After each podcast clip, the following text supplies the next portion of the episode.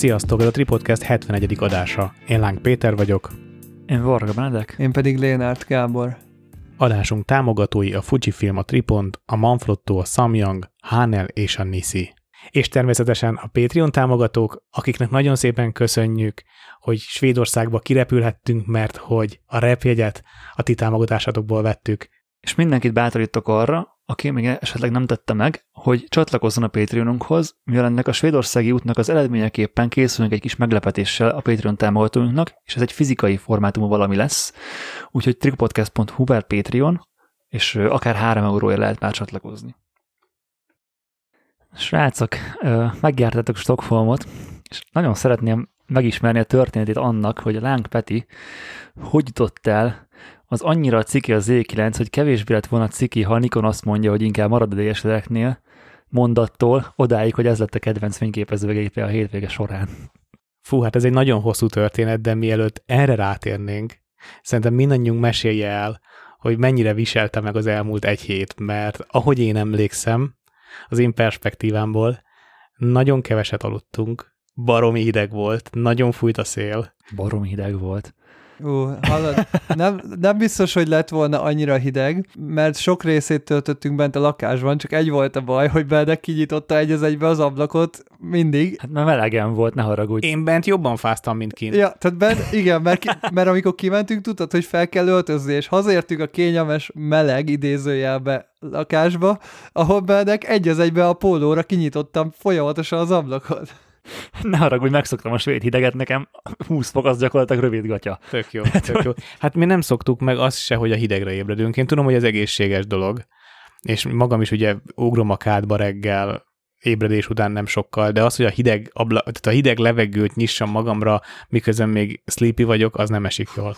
Nagyon nem. Én, én ezzel nagyon meglepődtem egyébként, ne haragudjatok. Tehát hogy nekem az annyira evidens volt, hogy ezt mindenki így csinálja, hogy föl kell, kipattan a szemmel, kicsit mobilozgat, kiszáll az ágyból, és akkor kiszellőztet, és akkor így felfrissül, és megkezdi a napot. Igen, de te azt felejted el, hogy te fölkeltél, mi meg nem. Meg bennek nálunk a fel kell kipattan a szeme, az egy olyan kettő és fél három órás folyamat, de ez a baj, hogy ezt te így naponta tapasztaltad, csak nagyon nehezen tudtad elfogadni, hogy a kipattan a szem, az nálunk nem kettő másodperc alatt megy végbe, hanem kettő óra alatt. Nem, ez kicsit azért túlzás, nem kettő óra, de, de tény, hogy ugye mi mindig másfél órával később feküdtünk kb. nálatok, mert úgy kerültünk sorra a fürdőszobában, és mire az ember utána elhalszik, mondjuk két órával később aludtunk el, és ugyanakkor keltünk. Nem a saját ágyunkban. De én sem aludtam azért az alatt a két alatt, nehogy azt gondolt. Nem, nem azt még nem gondolom. Igen, amilyen Gábor, amilyen finoman mozog. Igen.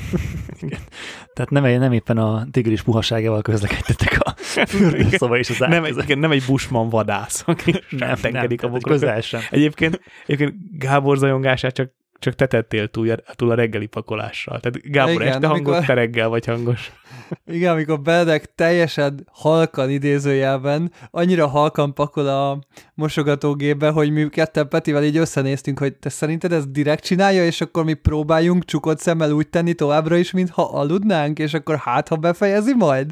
De nem, nem, nem, nem fogja, fejezte nem be. Fogja. Ha befejeztem volna, nem lett volna reggelit, Gábor, úgyhogy elő, utólag is elnézésedet kérem, hogy előpakoltam a reggelithez. Hát jó, mondjuk igen, a, a pakolás az nálad alapból is eléggé kardinális kérdés volt, hogy láttam, mert konkrétan, ha leraktam egy poharat, még az íze benne volt a számba, amikor ittam, de már így a, az asztalhoz talán hozzá se ért, Benedek úgy vitt el a mosogatógépbe. Gáb- Gáborral azon rögtünk, hogyha lejtünk a po- egy poharat véletlenül, az előbb kerül be a mosogatógépbe, mint hogy összetörne a földön. Igen. Akkurátus, nem mondom. És marha vicce, kura jó volt, mert egyik, egyik délután ezt megbeszéltük Verával, hogy ez, ez így, így van, és akkor mondta, hát igen, igen, ezt tudja, már megszokta, így meg úgy, és akkor megbeszéltük, hogy figyelj Vera, ez itt a, ez a Gábor pohara, ez a Péteré, és ez itt maradhat, oké? Okay? És mondta, hogy oké, okay, akkor már figyelni fog. Igen, ebből iszunk mi, és akkor nem fogunk változtatni. Igen, igen, de várj, és úgy mentünk ki a lakásból, hogy én ránéztem a poharakra, minden ott van. Visszajöttünk, és Benedek, te, először, te jöttél be először, mire levettem a cipőmet, a, a poharak már a mosogatók. Poharak eltűntek, igen az a baj, hogy elfe, az, tehát azért csinálom ezt Verával is, meg, meg amúgy általában is, mert én felejtem el még az én poharam, és nem vagyok benne biztos. És amikor négyen vagyunk, akkor nem akarom kockáztatni, hogy belészek a poharadba, akármennyire nem is herveszes a szád, és azért inkább beteszem a mosogatógébe, és veszünk el egy tisztát, mert nyilván van a szekrénybe. Jó, világ. hogy ennek ez a egyszerű magyarázata. Érthető, érthető. És hogy tetszett a város, srácok? Számomra az volt most itt az érdekes, hogy alig láttunk valamit úgy a városból, mert sokszor, amikor így megyek ilyen helyekre, akkor ugye nincs lehetőségem autóval járkálni, emiatt sokszor ugye gyaloglásra meg tömegközlekedésre kényszerülünk jobban, és akkor a gyaloglással már persze jobban látjuk a várost. Most viszont szerencsére Edinek hála, majd belinkeljük, tudtunk autóval is többször közlekedni, meg, meg valahogy mindig ilyen külső területekre mentünk a városon kívülre. Ez tök fura, de nem. Tehát például azok, azok a kis házak is, ahol voltunk nem, ö, szombaton, az teljesen az a, az a belvárosi részhez tartozik. Tehát, hogy azt, és ez a durva Stockholmban, hogy a, a mi környékünk, ahol, ahol a mi lakásunk van, meg onnan mondjuk egy ilyen másfél-két kilométeres kör, az így a úgymond a belváros.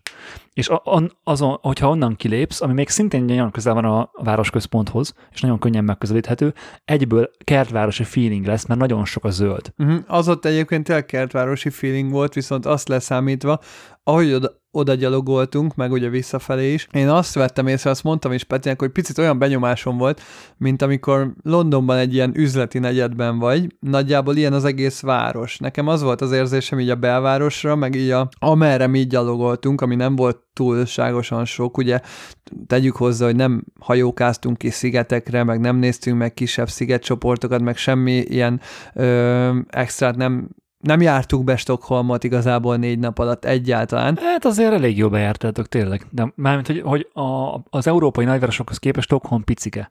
És most túlzás nélkül mondom neked, hogy a, amit így meg kell nézni Stockholmban, mondjuk annak a több mint a felét megnéztétek, vagy voltatok arra felé. Hú, hát az mondjuk nem tudom, hogy jó-e vagy rossz-e Stockholmra nézve, mert négy nap alatt én nagyon úgy éreztem, hogy sokkal több lett volna még ebben, tehát pont mondtuk is, hogy tök jó lenne akár nyáron visszajönni, és nem is feltétlen várost nézni, hanem a fények szempontjából, meg a hangulat szempontjából, hogy, hogy mondjuk kevésbé van hideg, kevésbé vannak felöltözve az emberek, meg ilyesmi.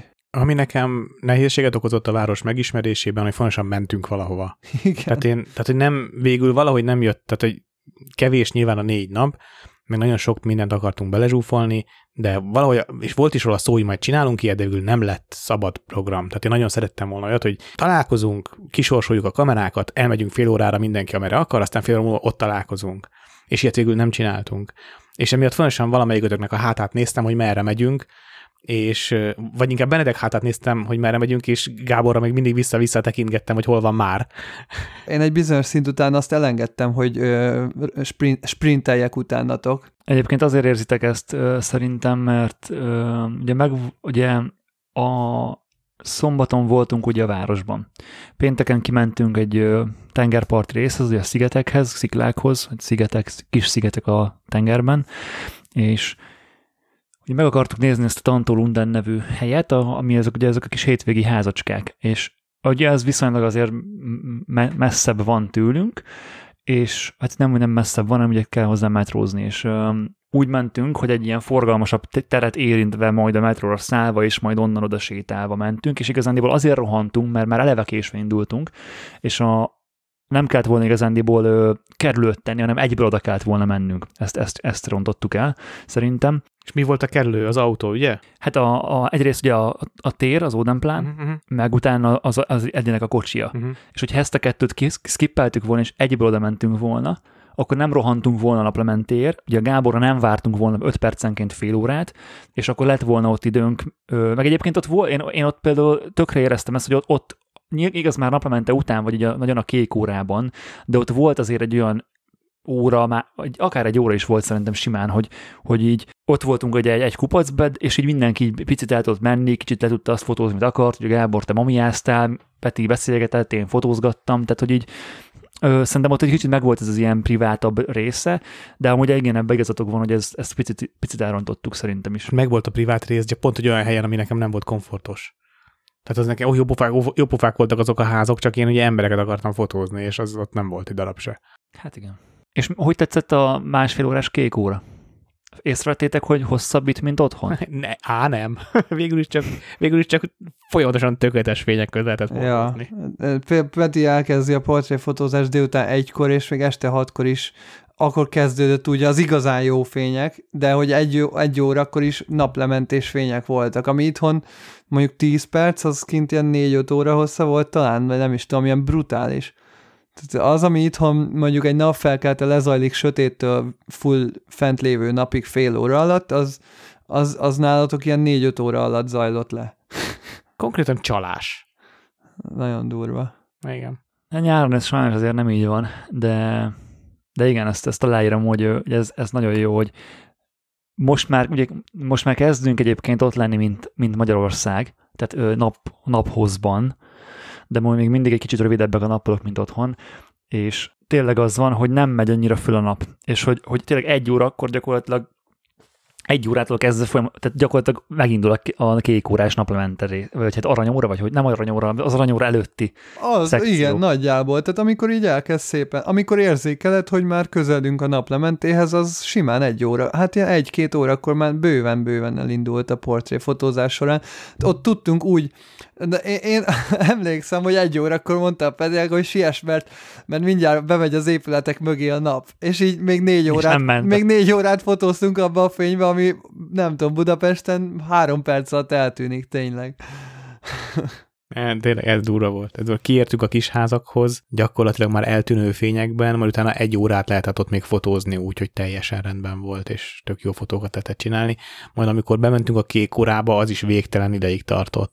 De nem, tehát nem tudok rá mit mondani. Főleg az azt tart nagyon sokáig, amikor lemegy a nap, és, és, meg, és tudod, meg, és az, az utolsó napsugár, ami még éppen meg, tehát ami már nem, ugye már rég, rég a horizont alatt van a nap, csak ugye még a felhőket még utoljára így megfesti a nap. És ugye az, az így ott van egy órán keresztül. És így nem, nem tudod, hogy mi, mi, mikor megy, mikor, mikor lesz már sötét, tehát ez nem így működik. Ne vicceljünk. Ja. Hát ez portréfotózás szempontból nagyon ideális helyzet, hogy négy-öt órán keresztül úgymond a klasszikusan szép fényeket kapod. De na- nagyon dél, délben így igazán magasra nem is megy akkor a nap. Nyáron de, tehát hogy azért nyáron, ö, nyáron, nyáron azért van rendesen fény, de, de oda ott is azért jellemző, hogy a, a kék óra az ott is baromi hosszú.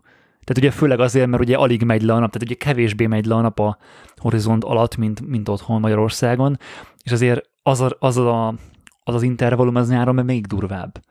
Ami, ami még érdekes volt, hogy járókelő ember így jön szembe, picit odasüt a nap, és így megáll egy 10-20 másodpercre, becsukja a szemét így nappal szembe, nyom egy ilyen, nem tudom, 20 másodperces ilyen uh, sunbathing relaxet, és, és akkor utána megy tovább. Azért tök érdekes volt, meg hogy így emberek így beleállnak így a napba, tehát így nappal szemben így ott ül, vagy, vagy, vagy áll egy fal mellett, és akkor így, nem tudom, élvezi, hogy süti a nap az arcát arra a rövid időre.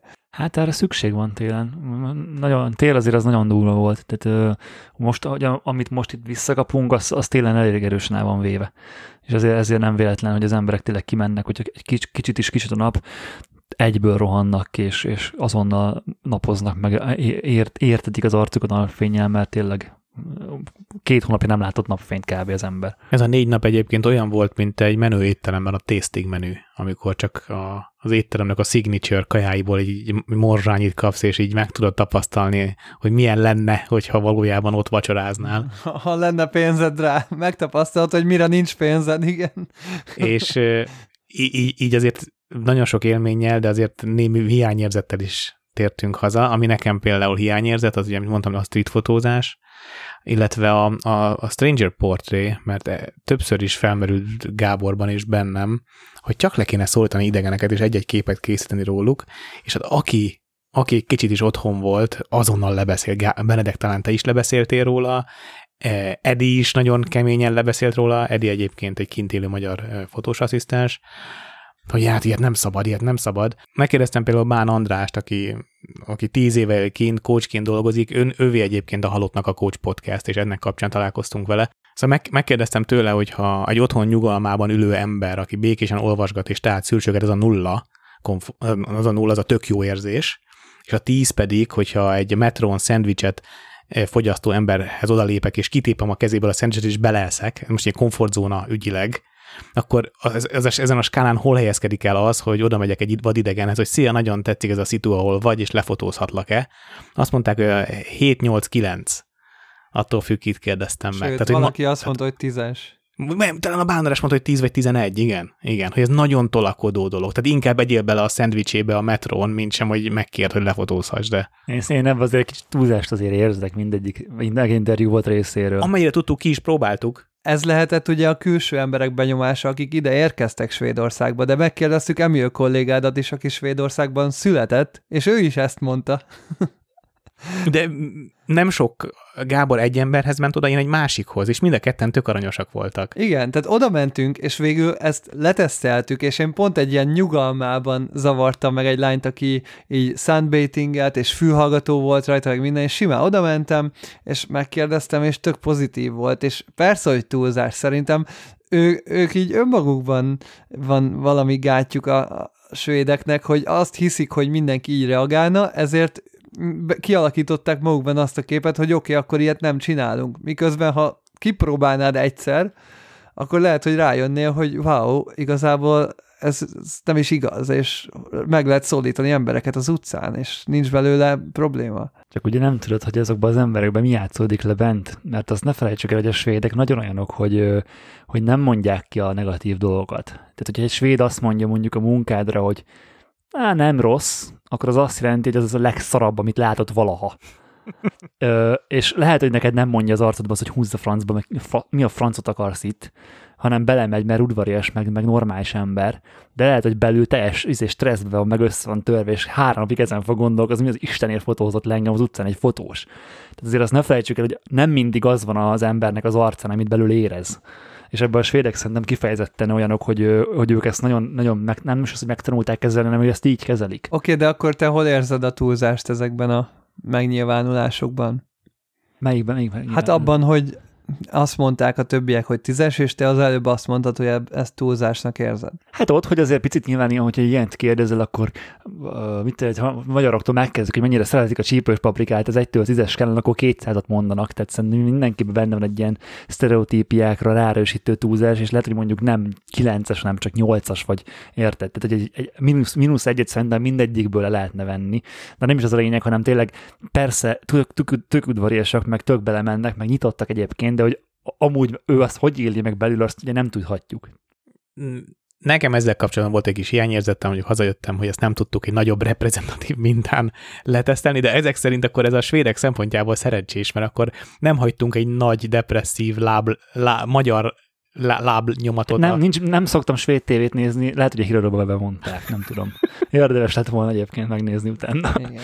Egyébként ez a portrézás picit nekem is hiányom volt jó lett volna tényleg. Mármint, hogy ilyen szempontból volt egy hiányom is, de volt egy nyilván valamilyen szinten pozitív is az, hogy oké, okay, akkor megpróbáltuk magunkat pusolni, hogy mindig ember témát fotózunk, és akkor az így mindig az a komfortos, meg ott érezzük magunkat otthon, és, és az Edi is mondta, hogy ő úgy reklámfotós közegből kiszakadva, mennyire kihívásnak élte meg az, hogy kimentünk a természetbe, és olyanokra kellett kattintania, ami se nem megtervezve nem volt, se igazából nem biztos, hogy az ideális fény volt, tehát ha én megláttam valamit, nem csinálhattam azt, hogy másnap visszajövök, vagy éppen lekövetem egész nap, hogy hogy néz ki rajta a fény, és akkor utána kiválasztom azt, hanem volt 10 percünk, láttuk, hogy valamin van fény, le kellett kattintani, de már mentünk a következő spotra, meg stb. stb.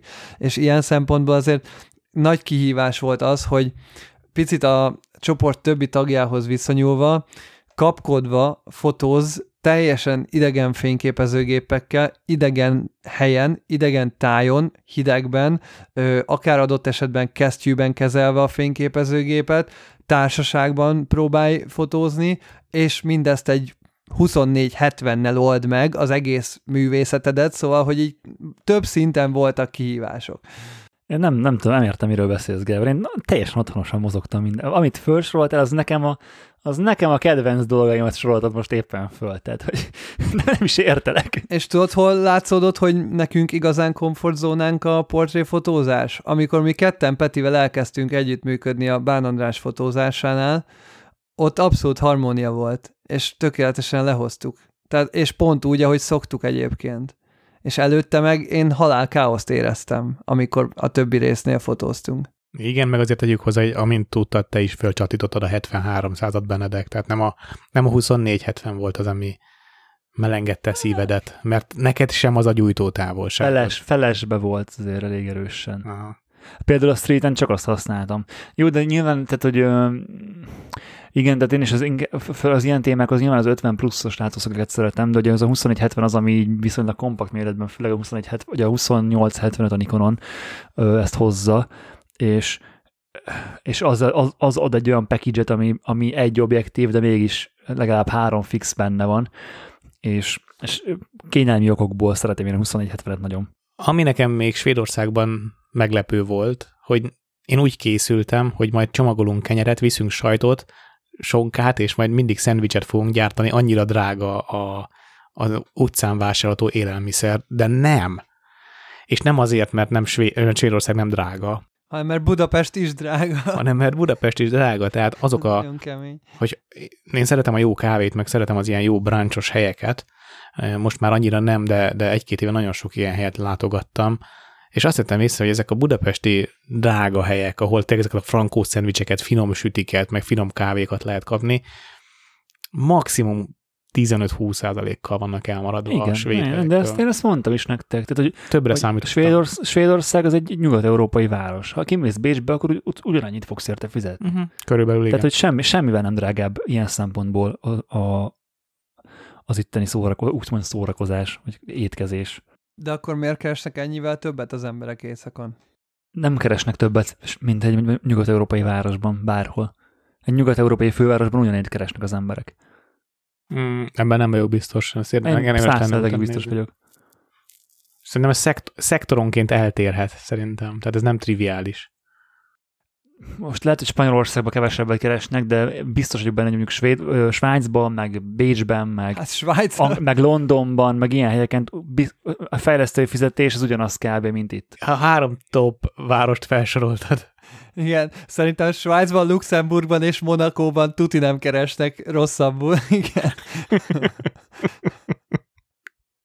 Jó, mindegy, hagyjuk is, nem ez a, nem ez a podcast témája. Na, szóval uh, mit fotóztunk? Akkor fotóztunk tájakat, valamennyi streetet egyébként fotóztunk pár órát, uh, nem Út sokat, közben út közben, gyaloglás közben, de nem, nem úgy fotóztuk azt sem, hogy így kimegyünk az utcára, és akkor street, hanem tényleg volt egy irányunk, hogy el kell jutni oda, és, és gyalogoltunk. Hogy volt? Az első napon, amikor még Beleg dolgozott, akkor mentünk el Edihez, meg ilyen kis kávézókat, meg ilyesmiket néze, nézegettünk, meg vettem filmet a, a, a, a Mamiya RZ67-hez, amit Erz, Edi szerencsére kölcsönadott nekem néhány fotó erejéig, hát igazából egy tekercs erejéig. Ez jó lett volna egyébként, ha előtte megbeszéljük, mert akkor inkább itthonról vittem volna Fuji 400 hát, így viszont ki kellett, nem. vagy kint vennem kellett Portra 400-at. Egyébként 5500 forintot fizettem érte, szóval még olcsóbb is volt, mint itthon, mert láttam, hogy a fókuszfotónál 7000-re felnyomták az árát Atya a Portrának. az mondjuk durva. Én, én egyébként megnyugodtam egy kicsit, amikor láttam a szerencsétlenkedésedet az RZ67-tel. Én azt hittem, hogy az M3-nál nincsen kritikusabb kamera. Tehát, hogy az, így, az, az, az is olyan, hogy így mit tudom, hidegben nem annyira jól működnek az áridők, a, a, a, a, a gyors záridők, de mondjuk normál, ilyen 10 fokban már tök jó, meg ilyenek, és azért az erzének is azért voltak ilyen problémái. Tehát, hogy mit tudom én, nem lehetett, nem, nem tudom, ott beszélt, nem, nem emlékszem pontosan mi volt. Hát látod, ráadásul ed, nem én szerencsétlenkedtem velem, hanem Edi is tehát Edi kattintott el véletlen egy képet, meg, meg nem tudtuk a nagyítóját csomószor kirugóztatni. Én ahhoz hozzá sem mertem nyúlni, mert mondta Edi, hogy inkább majd ő, és többször beragadt, és úgy kellett ki, kiszedni valahogy a rugós cuccot. Én tök abban itt be voltam, ugye a YouTube videók alapján, és itt, itt látszik egyébként, hogy mekkora kamu a YouTube-on egy csomó minden, hogy, hogy ezek a gépek, ezek így működnek, és hogy kicsapod, és akkor lövöd, és akkor minden nyom megy, és közben egy ilyen halálszopás, halálszopás az egész, és bármi, nedvesség, hideg van, megdermed a nem tudom mi rajta, ez a kis pöcök nem úgy érintkezik ott a másik pöcökkel, és akkor már nem tudod fölhúzni, nem kattan el, és egy egymillió forintot kifizetsz egy olyan gépére, amiért szenvedni kell, hogy hogyan tudsz vele fotózni, úgyhogy tök jó, hogy, tök jó, hogy azt láttam, mert legalább nem akarok már venni többet. És csak azért egy millió forint, mert már nem gyártanak ugye sajnos 6x7-es középformátumú kamerát újonnan gyakorlatilag senki. Egyébként a Willem is, a Willem Verbik, amikor kiment uh, Svalbardba, ugye a legészakibb lakott területe a Földnek elvileg, ott vitt egy EOS-ert, meg egy RZ67-et, és az RZ67 az első órában kb. megadta magát, és utána vége EOS r fotózott. Tehát ő mondta, hogy a hideg az, az annyi volt annak a gépnek, tehát úgy adta meg magát, hogy nyilván hazafele aztán elvileg működött, de hogy a hidegben nem tudta használni, és muszáj volt digitálisra fotóznia.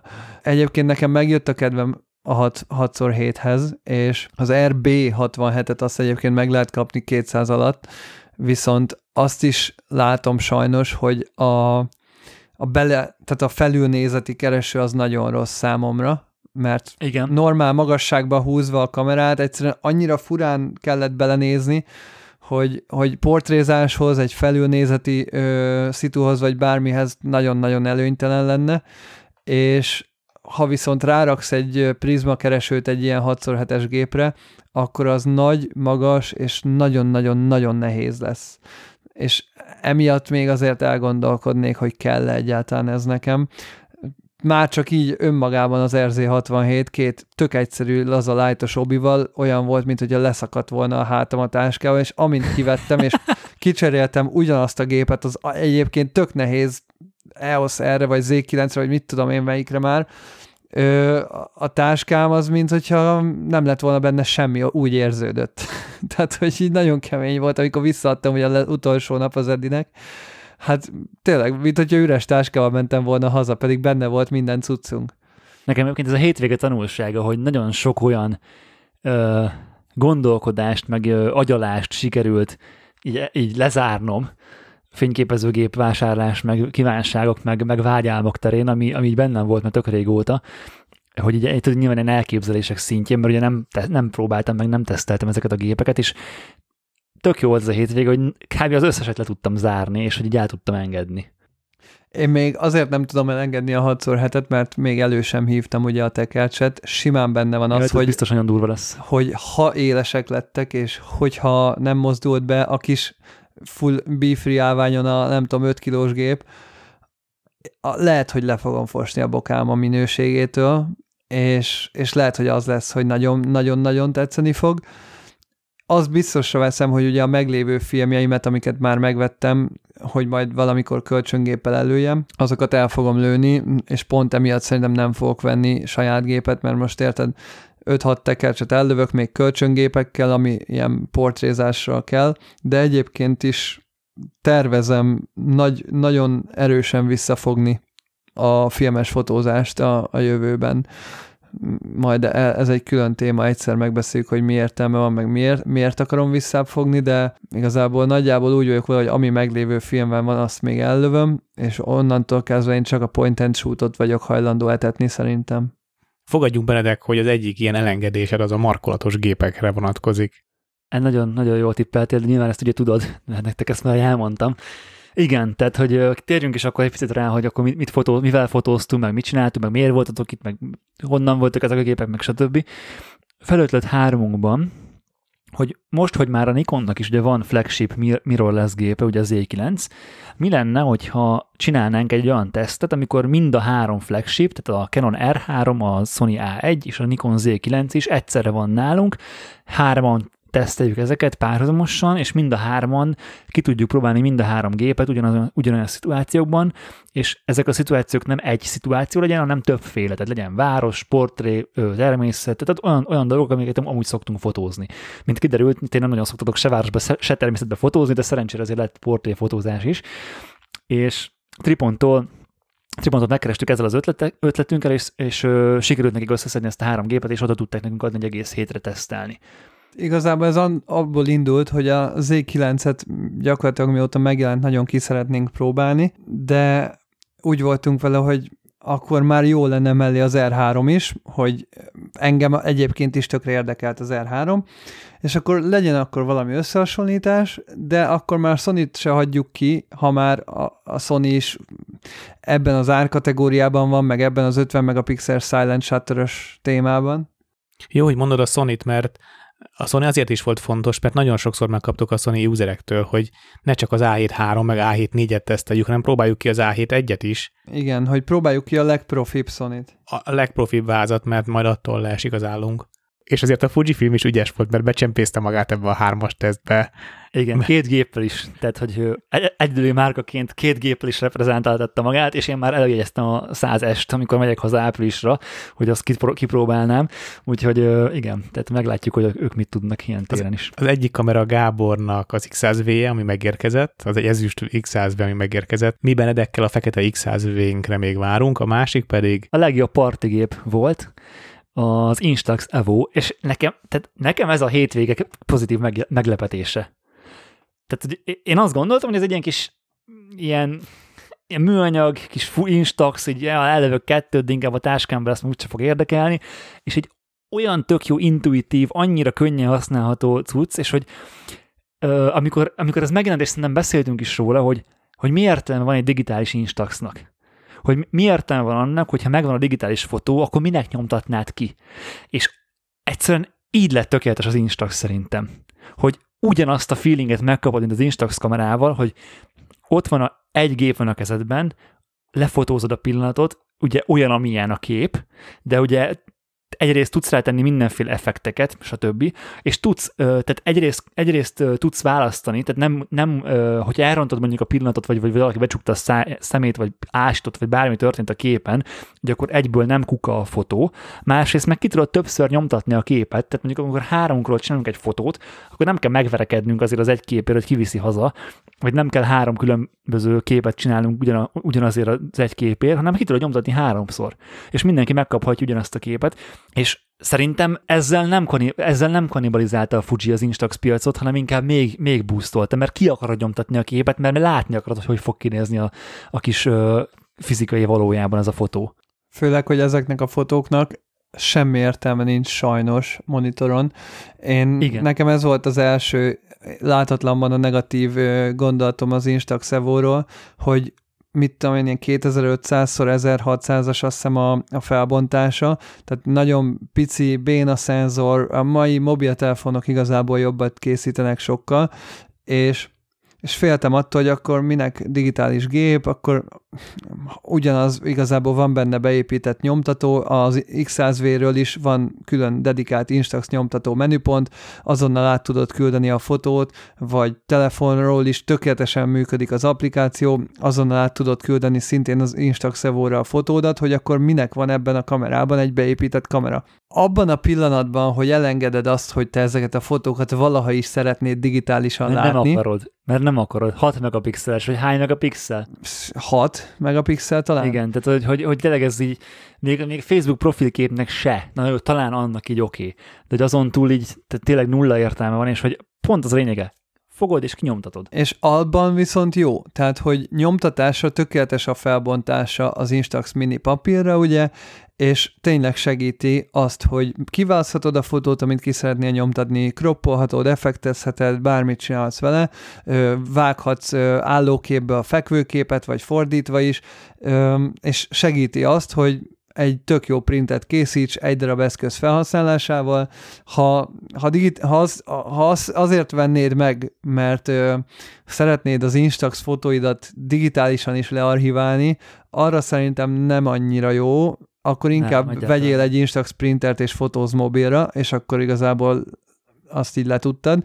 Ez arra jó, hogyha körbe akarod adni a kamerát, és mindenki szelfizik vele egyet, és ne az legyen, hogy izé ö, tényleg mennek a pazarolt nyom, nyomatok kifelé a pislogott, befo, a be, bepislogott fotókkal, meg az, hogy lehet vele effekteket szórakozni, ugye az analóggal nem lehet ilyeneket, és, és ilyen szempontból egy teljesen oké okay partigép. Nekem még annyi az egyetlen baj, két bajom van még vele, az, hogy tök jó lenne, hogyha micro USB helyett USB-C töltője lenne, és a másik, hogy ha LED lámpa helyett rendes vaku lett volna benne. Nekem a kedvenc uh, alkatrészem ezen a kamerán az a nyomtató kallantyú.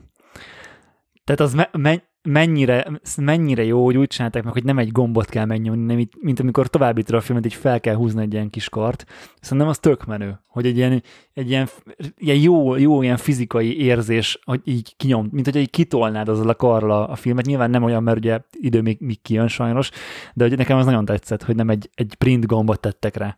Igen, menő az érzés, és tök jó, tök jó ez a kallantyú, de van egy hátránya, az, hogyha berakod a táskába vagy a kabátba, akkor nagyon könnyen, ha rosszul irányba rakod, akkor le tud törni, vagy pedig be, Jó, behúzódni. E, pont amikor jöttünk haza a reptéren, raktuk el mi is az én táskámba, és ugye ott volt neki a kialakított hely, és be is akadt. Meg kabátba is nem tud új zsebbe elrakni, hogy tehát figyelned kell rá, hogy hogyan rakod el, és mozgó alkatrész kívülre rakva, én örültem volna, hogyha csak egy gomb van és kész, mert akkor biztosabb a cucc, kifizetsz érte 80 ezer forintot, és az Instax kamerák örök élet szokott lenni, azt nem kéne, nem, nem cseréled évente, és tök jó lenne, hogyha nem törne le róla. Na, de nem csak az Instax, egy kicsit az X100V is elvitte a sót a három nagy gépről. Itt az ideje, hogy rákanyarodjunk igazából arra a négy napos tesztre, ami amúgy nagy izgalmat okozott nekünk. Emlékszem, amikor Gáborral bepakoltuk a táskánkba az R3-at, az A1-et, meg az E9-et, bár mindannyian hozzá vagyunk szokva, hogy drága táskákkal szaladgálunk, de az úgy egy kicsit, hogy... Hát azért azért durva volt, nem? Aha. Hogy, hogy tényleg azért a három Mills flagship gép ott volt veled egy táskában. Igen. És egy, egy asztalra letéve, és, ja, és a, mind a három géphez az aktuális legjobb 2470-et kértük el. Ugye a, a Sony-nál a 2472.8 G, G, G Master volt, vagy a sima? G-Master. Ugye nyilván a Canonnál az LS 2472.8 volt. Az R a Nikon, verzió. R, persze nyilván az RF verziója, és a Nikonnál pedig ugye 2172.8S volt, ami kiderült, hogy hát sajnos a Nikonnál az már nem a legjobb általános zoom, aminek 2.8-as fix fényereje van, de erről lehet, hogy Peti bővebben tud mesélni. A 2470-ekhez hozzátartozik az, hogy bár egyikünknek sem ez a sweet spot, nem egyik, egyik, egyiknek sincs talán. Most már bennetek nem van 28-75-je, de, de alapvetően nem ez az alapobjektív, amit használunk, de olyan objektívvel akartuk elkérni a vázakat, amivel összehasonlíthatóak. És egy darab 50-es az nem biztos, hogy a legjobb lett volna, bár egyébként lehet, hogy utólag, utólag jobban jártunk volna azzal, de így legalább rálátunk a 24-70-ekre is, személyes benyomásom az volt, hogy a Nikoné volt a leglassabb, a Sony meg a, és a, Sony meg a Canon Obia nagyon hasonló volt, talán, talán, talán, talán a Canon jobb, bár igazából ebben én nem láttam, a Canon és a Sony objektívei között nem láttam különbséget. A Samyangot is kipróbáltuk, nekem ott továbbra is a, a fogása nem tetszik elsősorban, a Sony lehet ugye azt használni, a Sony bajonettel volt, illetve van egy nagyon fura becsillanása, amit, amit észrevettünk, hogyha ha szembefénybe fotóz az ember, akkor egy ilyen csíkot rajzol, és érdekes, hogy ezt az 50-es is, meg a 2470-es Samyang is produkálja, hogy ez ilyen Samyang tulajdonság lehet. Engem egyébként nem zavar, Gábort jobban zavarta. De a többi jobbi meg nem csinálta ezt a korábbi Samyangok, amiket próbáltunk, az a durva. Csak ez a kettő. Ezek az újak. Hát azért nehéz ezt így összehasonlítani, mert hogy csumára ugyanolyan fényviszonyok között kéne ezeket összelőni. Nem emlékszem, hát hogy abban fotóztunk-e abba, nem vettük észre, ez igaz. De nem is télen fotóztuk, amikor lent van a nap, és, és bele. Nem a svéd, svéd naplementébe fotóztatok vele. Viszont a, a Samyangnak a mind a fejlépítése, mind a sebessége egy egybe Sony. Tehát, hogy, hogy én nem vettem észre a különbséget a kettő között anyaghasználatban, meg, meg semmibe. Tehát, hogyha, hogyha nem mondod azt, hogy a Samyang, én meg, messzire meg sem mondom, hogy ez egy Samyang objektív. Súlyban vettetek észre különbséget? Én nagyon úgy éreztem, hogy a Canon 2470 az könnyebb, mint a, mint a Sony meg a Nikon. Igen, az kicsit könnyebb volt. És azért durva, mert abban van képstabi beépítve, míg a többiben nincs. Ez igaz. Viszont nálam a Nikon 2170-nél sokkal jobban kijött a, a különbség, mert ugye nagyon hasonló objektíven van, ugye 2875, és hogy én, én nem mai napig nem jártam, hogy ez az objektív az miért fele annyiba, holott így kb. mindenben megveri a, az er- eredeti 2470-et a Nikon. Mert az egy Tamronobi azért. Meg 28-ról indult. Valakinek kell a 24, és szerintem a 2470-et biztosan komplikáltabb összerakni optikailag, mint a 2875-öt. Tehát tuti van valami tuti, oka. Hát tuti, mert ugye nagyobb is lett, de, de mind sebességében, mind ugye nyilván súlyban, méretben abszolút veri, és én képminőségben én nem tudok különbséget tenni a kettő között egyáltalán, és persze nincs rajta 24 millió, de nekem az igazándiból nem hiányzik egyáltalálán. Én, én igazából egy 35-90-es objektívnek örülnék a legjobban, hogyha az létezne a Nikonra. Hát ha lenne ugyanebből a 28-75-ből a Canonos verzió, és ennyibe kerülne, akkor én szó nélkül cserélném rá a 2405 F4-emet. Igen, igen. Na de Peti, kicsit beszéljünk már a kis pálfordulásodról, hogy mi történt. Tehát azon én is meglepődtem, hogy, hogy mind a hárman feladottunk egy sorrendet a kamerák tekintetében, hogy, hogy a teszt végén hova, ho, melyik, melyiket, melyikkel fotóznál legszívesebben, meg melyikkel fotózna, melyiket választanád ör, tehát hogyha ez a három kamera létezne csak a piacon, csak ebből választhatnál, és örökre ezzel kéne fotóznod, akkor melyiket választanád, és hát meglep, születtek meglepő eredmények, meg születtek nyilván nem meglepő eredmények. Azt még hozzá kell tennünk ide, hogy Benedek azzal kezdte, hogy a három márkának a három flagship gépje. Ez azért egy érdekes kifejezés, mert jelenleg a Canon ezt egy riporter gépnek kiadta, és nem hivatalosan azt kommunikálja, hogy ez nem egy flagship gép. A Sony-nak és a Nikonnak ezek flagshipek, ez sajtóközlemény szerint le van írva, hogy ezek flagship gépek. Viszont az, a Canon az nem egy flagship gép, és elviekben nem is kellene összehasonlítanunk a kettő másikkal, mert külön kategóriába vannak számva. De Hát az ára nem tükrözi ugyan az R3-nak, hogy külön kategóriában van számva. Hát a Canon árazása mindig is picit erős volt, azért ezt tudjuk. Igen. Szerintem Érdekes. ez irreleváns. Ez, ez egy marketing Szerintem fogás, is irreleváns. Igen, nem, szerintem is. Tök mindegy. Mm, szerintem az a 24 megapixelen látszik, hogy, hogy ők azért nem akartak a többivel versenyezni még itt ezzel a géppel talán. Jó, de Gábor, akkor meg mire magyarázod azt, hogy időben volt az 1D-nek egy stúdió változata, megint nem stúdió változata? Hát az egy időben volt régen. Na, de akkor a, a nem stúdió változata az nem volt flagship? Hát a nem stúdió változata az volt mindig a riporter gép, Na, hát a másik meg a stúdiógép. És majd lehet, Igen. hogy lesz egy stúdió változata. Lehet. Hogy ezen rugózni szerintem teljesen mindegy az összehasonlítás szempontjából, a kamerákat nézzük magukat, még attól is megpróbáltunk elvonatkoztatni, hogy melyik gyártó az, amelyik a terméke a kezünkben. Most azt, hogy most még a gyártó flagshipnek nevezi hát szerintem édes mindegy. Szerintem is. Na de akkor srácok, Gábortól nem meglepő nyilván a Canon, Nikon és Sony sorrend. Petin, én nagyon meglepődtem, de mielőtt ezt elmondanánk, én, én hogyha csak egy kamerát választhatnék, választhatnék ezek közül, én az ágyat választanám, és ezen én ugyanannyira meg vagyok lepődve, mint ti, mert én azt gondoltam, hogy az E9 az a, maga az Isten, és az is, tehát hogy, hogy semmiféle kivetni való nincs abban a gépben. Tehát számomra az a legergonomikusabb gép a három közül, viszont markolat az nekem nagyon nagy hátráltató tényező volt. Annak ellenére, hogy azt gondoltam, hogy az, az maga a messiás és a megváltó, és hogy azzal, azzal lehet igazán kényelmesen és jól fotózni, de már két nap ö, aktív használat után éreztem, hogy, hogy ez nem. Tehát, hogy ez, ez, ez ilyen fotózási stílusomhoz ez merőben nem való. És, és inkább nehézség és hátráltató tényező, mint, mint bármilyen szempontból segítő tényező. Ezt én is mindig mondtam, hogy én mindig preferálom a levehető markolatot, egyrészt vastagabb is a, a markolat maga, és Peti mindig mondta, hogy a beépített markolatos gépeket jobban ö, rakják össze a portré markolat részét, mint a cserélhető markolatos verziónál. Én ezt teljesen máshogy érzem, a, amikor cserélhető markolat van, mármint hogy levehető, akkor ugye alól valahogy az aksi, meg valahogy a kialakítás mindig vastagabb, és ezt több ember is megállapította, akinek a kezébe adtuk, hogy vékonynak érezték a portré markolat részét, és én is régen is az 1D-nél, meg D4-nél, meg az összesnél ezt éreztem, hogy az én levehető markolathoz szokott kezem, azt vékonynak érzi. És szerintem is egyébként sokkal előnyösebb az, hogy ha van egy kis fényképezőgéped, nyilván, hogyha minden ilyen funkciója bele van építve rendesen, amit ha akarsz, akkor markolat nélkül el tudsz rakni a táskába, hogyha könnyű túrára mész, vagy bárhová, ahová a súly,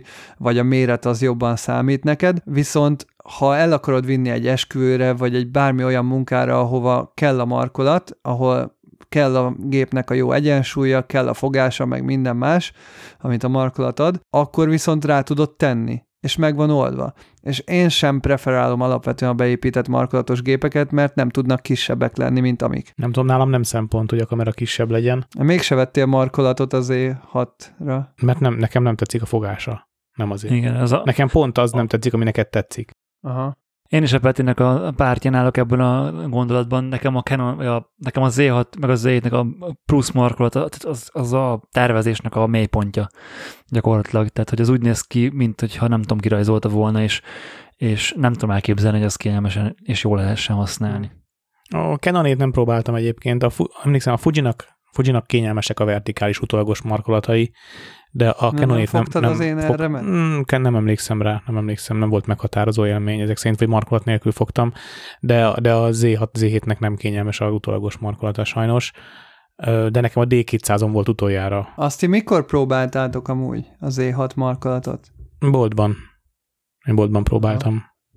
Nem, nem, nem, nem kaptam meg hosszú távú tesztre, de nekem például kifejezetten kényelmesek a beépített markotos gépeknek a vertikális fogása, éppen azért, mert nincs nagyon nagy kezem, és nekem így jobb, jobban át tudom fogni, jobban meg tudom markolni. A fogásával nekem sincs bajom, és, és például, hogy a fogást nézzük, nekem a Z9C például jobban tetszik, mint az R3-é. Az R3-nak valahogy nagyon lapos az alja a gépnek. Tehát ugye úgy, úgy alakították ki a, a vertikális markolat alját, mint, mint a rendes fényképezőgépnek az alját, hogy teljesen síkba van. Persze, hogy megjön az hogy asztalon. Így van. Csak ugye az ugye nem releváns egy vertikális markolat esetén, hogy az, az síkba legyen, és az E9-nél valahogy ö, ilyen domborúbb egy picit, még hogy lehet, hogy csak érzésre is, vagy, vagy, vagy vékonyabb az a része, ami, amin ugye tud támaszkodni ö, a síkban a fényképezőgép, és hogy sokkal jobban a kezembe simult, és például ilyen szempontból, hogyha a kettő közül kéne választani, akkor az E9 nekem eleve jobb volt, meg nyilván tök jó, tehát hogy nem azt mondom, hogy kényelmetlen egy vertikális markolat, mert marha jó dolog a vertikális markolat, csak nem mindig, és mondjuk az esetek 10%-ában kéne nekem vertikális markolat. És, és külön, a maradék 90%-ban meg, meg hátráltat, meg nehéz, meg elfáradt tőle a kezem. Hát számomra meg pont fordítva, nálam az R3-nak a markolata sokkal kényelmesebb volt, meg főleg az Expo gomb és a kezelőszerveknek az elhelyezése szerintem a Canon markolatán sokkal kényelmesebb. Meg valahogy az is ö, benne van az egészben, hogy az R3 az sokkal-sokkal könnyebb kamera, mint az E9, és jobb fogni, jobb tartani. Igen, igen, ez, ez igaz. Ez így, ez így van. És ha már fogásnál tartunk, Peti, téged különösen zavart a Sony-nál, meg engem is, hogy az objektív az szúrja az ujjunkat. Figy- Figyelj, ezt én A7 3 óta egyszerűen nem tudom megérteni, hogy hogy lehetett úgy megtervezni ezt a vázat, hogy nincs annyi hely a, a markolat és az objektív között, hogy ne vágja az új hajlatomat, az új percemet az objektív pereme. És ha már így tervezték meg, akkor miért nem olyan objektívet terveznek hozzá, ami nem pont ott van egy ilyen éles perem, ami, ami, ami pont belevág az, obje- a, az a kezembe. Egyszerűen, egyszerűen nem értem meg. És e- átment, mérnökök hadán ment át ez a gép, és senki nem mondta azt, hogy állj, nagyon jó, tök jó, kurva jó ez a gép, srácok, tényleg kurva jó lett, tegyük már egy fél centi odébb a bajonettet, légy Ennyi mert lenne. ennyi. Tudod, mi a durva? Hogy annak ellenére, hogy ez minden egyes Sony tesztnél elhangzott a szátokból, amikor nekem az a gép a kezembe volt, nekem ez nem tűnt föl. Uh-huh. Vagy azért, mert lehet, hogy hozzáért, de hogy nem, nem úgy ért hozzá, hogy az bántsa a kezemet, vagy egyszerűen lehet, hogy hozzá se ért. Mások a fotózási élményeid. Tehát, Persze, nem, nem csak arra gondolok, hanem hozzáér a kezed, és nem gondolsz arra azonnal, hogy ezt 10 órán keresztül fognod kell, mert nem dolgozol vele. Tehát ahogy nekem hozzáért a kezem, egyből az villant be, hogy három nap konferencia, napi 12 óra markolászás, és akkor hanyadik órába fog az ott rohadtul kényelmetlenül fájni. jó, ez igaz, ez így van. Igen. Hát ugye ez, ez a különböző fotósoknak a perspektíva. És lelóg, lelóg a kis ujjad is a vág. Jó, mert nincs rajta markolat, azt hagyjuk, ez nem fair. De, de, de várjál, nem, fair, mert például az Z6-nak a sokkal ki, tehát ugye a, a Z6 is ugye egy markolat nélküli váz, és an, annak a fogása az zseniális. Vagy az Hasselblad X1D fogása. Jó, arról ne is beszéljünk, mert az meg a legkényelmesebb fényképezőgép, mint valaha fogtam. Nagyobb a ugye szenzor, ez, tehát eleve magasabb a váz. igen, meg ugye ez, ez egy, jó, az, egy, az egy magasabb váz, igen, igaz, majdnem, hogy már négyzet alakú az a váz. De nem lehetne olyanra csinálni a vázat? Én el tudnék képzelni full frame-ben egy olyan vázat. Tök kényelmes a fogás. Én is el tudnék képzelni, csak hát ugye nem, a gyártók nem ennyire ö, szabad elvűek. Mind nem ennyire figyelnek a fogásra? Igaza van Petinek amúgy, mert hogy tök oké, okay, hogy kicsi a bajonett, és hogy ott össze kell szűkülnie, mint egy töltsér, és hirtelen szűkülnek össze az objektívek, mert minél több vastag és nagy átmérőjű lencsatagot bele kell tenni minél hamarabb, hogy ne legyen túlságosan messzire ugye a, a váznak a súlypontjától. Tökre megértem, viszont hogyha azt a bajonettet egy picit arrébb tolod, vagy egy picit szélesebbre csinálod meg a váznál a markolatot, akkor ez a probléma megoldódik, mert a Canon Nikonnál is gyakorlatilag egy cent, mind, még két újat be tudnál rakni, annyira vastag hely van, és ráadásul még nagyobb is a, a, a bajonett átmérőjük. Tehát, hogy ez olyan, hogy én értem, hogy az objektívek cserélhetők, és sokféle objektív van, és nem figyelhetnek arra, hogy hogyan tervezzenek objektívet, de akkor a vázat lehetne úgy tervezni, hogy ez ne legyen zavaró. És ami még érdekes, hogy oké, okay, egy konzumer kamera, az egy olyan vázat kap, amit nem kényelmes órákon át fogni, de hogy ugyanezt a vázat kapja meg a Pro Top Line rohadrága kamera, ez nekem fura, és igazából szerintem nem volt még rá példa a fényképezőgépgyártás történetében, hogy egy fényképezőgépgyártó ennyire ne különítse el a konzumer fényképezőgépét a Pro fényképezőgépétől. Én legalábbis nem, nem emlékszem ilyenre. Hát akkor fölfrissítem az emlékezetet, Peti. A Nikon Z kamerarendszereinél a Z9-en kívül mind az összes fényképezőgépnek ugyanaz a váza. Mert egyik sem Pro. Gép. Egyik sem volt Pro. A Z6Z, de mindkettő konzumer kamera, csak nagyobb felbontású az egyik. Hát de a, Z, de a, Z, de a Z5 is ott van. És az, az Pro? Teljesen, nem Pro, csak hogy, hogy ö, három különböző modell, három különböző szintű modell, és ugyanaz a és árban is különbözőek, és mégis ugyanaz a kialakítás teljesen. Nem, mert Consumer versus Pro, ez két különböző kategória, látszik, és a két különböző markolat a Canonnál, Nikonnál is, és a Sony-nál az összes A7 szériás gépnek ugyanaz a markolata, mint az A1-nek, ami nem jó, mert két külön kategóriáról beszélünk. Igen, ez lepett meg engem igazából. Tehát az, hogy az A7, 3, A7, 4, vagy az nem, nem S, meg nem tudom milyen verziók vannak, azok ugyanazt a, a, a testet kapták meg, az érthető, mert egy tök jó ér, költségracionalizás, és mondanám, hogy így tudja a gyártó alacsonyan tartani az árat, de még csak ez sem igaz, mert a legdrágább kameráról beszélünk. Tehát jó, oké, ezt akkor menjünk tovább. Én, én egyszerűen nem tudtam elfogadni azt, hogy a Sony-nak ennyire szar a fogása. Nálam ez lenne az egyik, hogy miért ne ezt a kamerát válasszam. A Canon, Nikon fogásra nekem a Canon egy kicsit kényelmesebb volt, egyszerűen jobban tenyérbe illett, a, a szemkagylója sokkal jobban illeszkedett az én szemgödrömbe, de ezt már észrevettem korábban, amikor még D3-an volt, és egyszer kaptam kölcsön hétvégére egy 1D Mark 3-at, azok nagyjából egy korosztályú gépek, és ugye a 1D Mark 3-nak kényelmesebbek voltak a kezelőszerelői, mint a Nikonnak.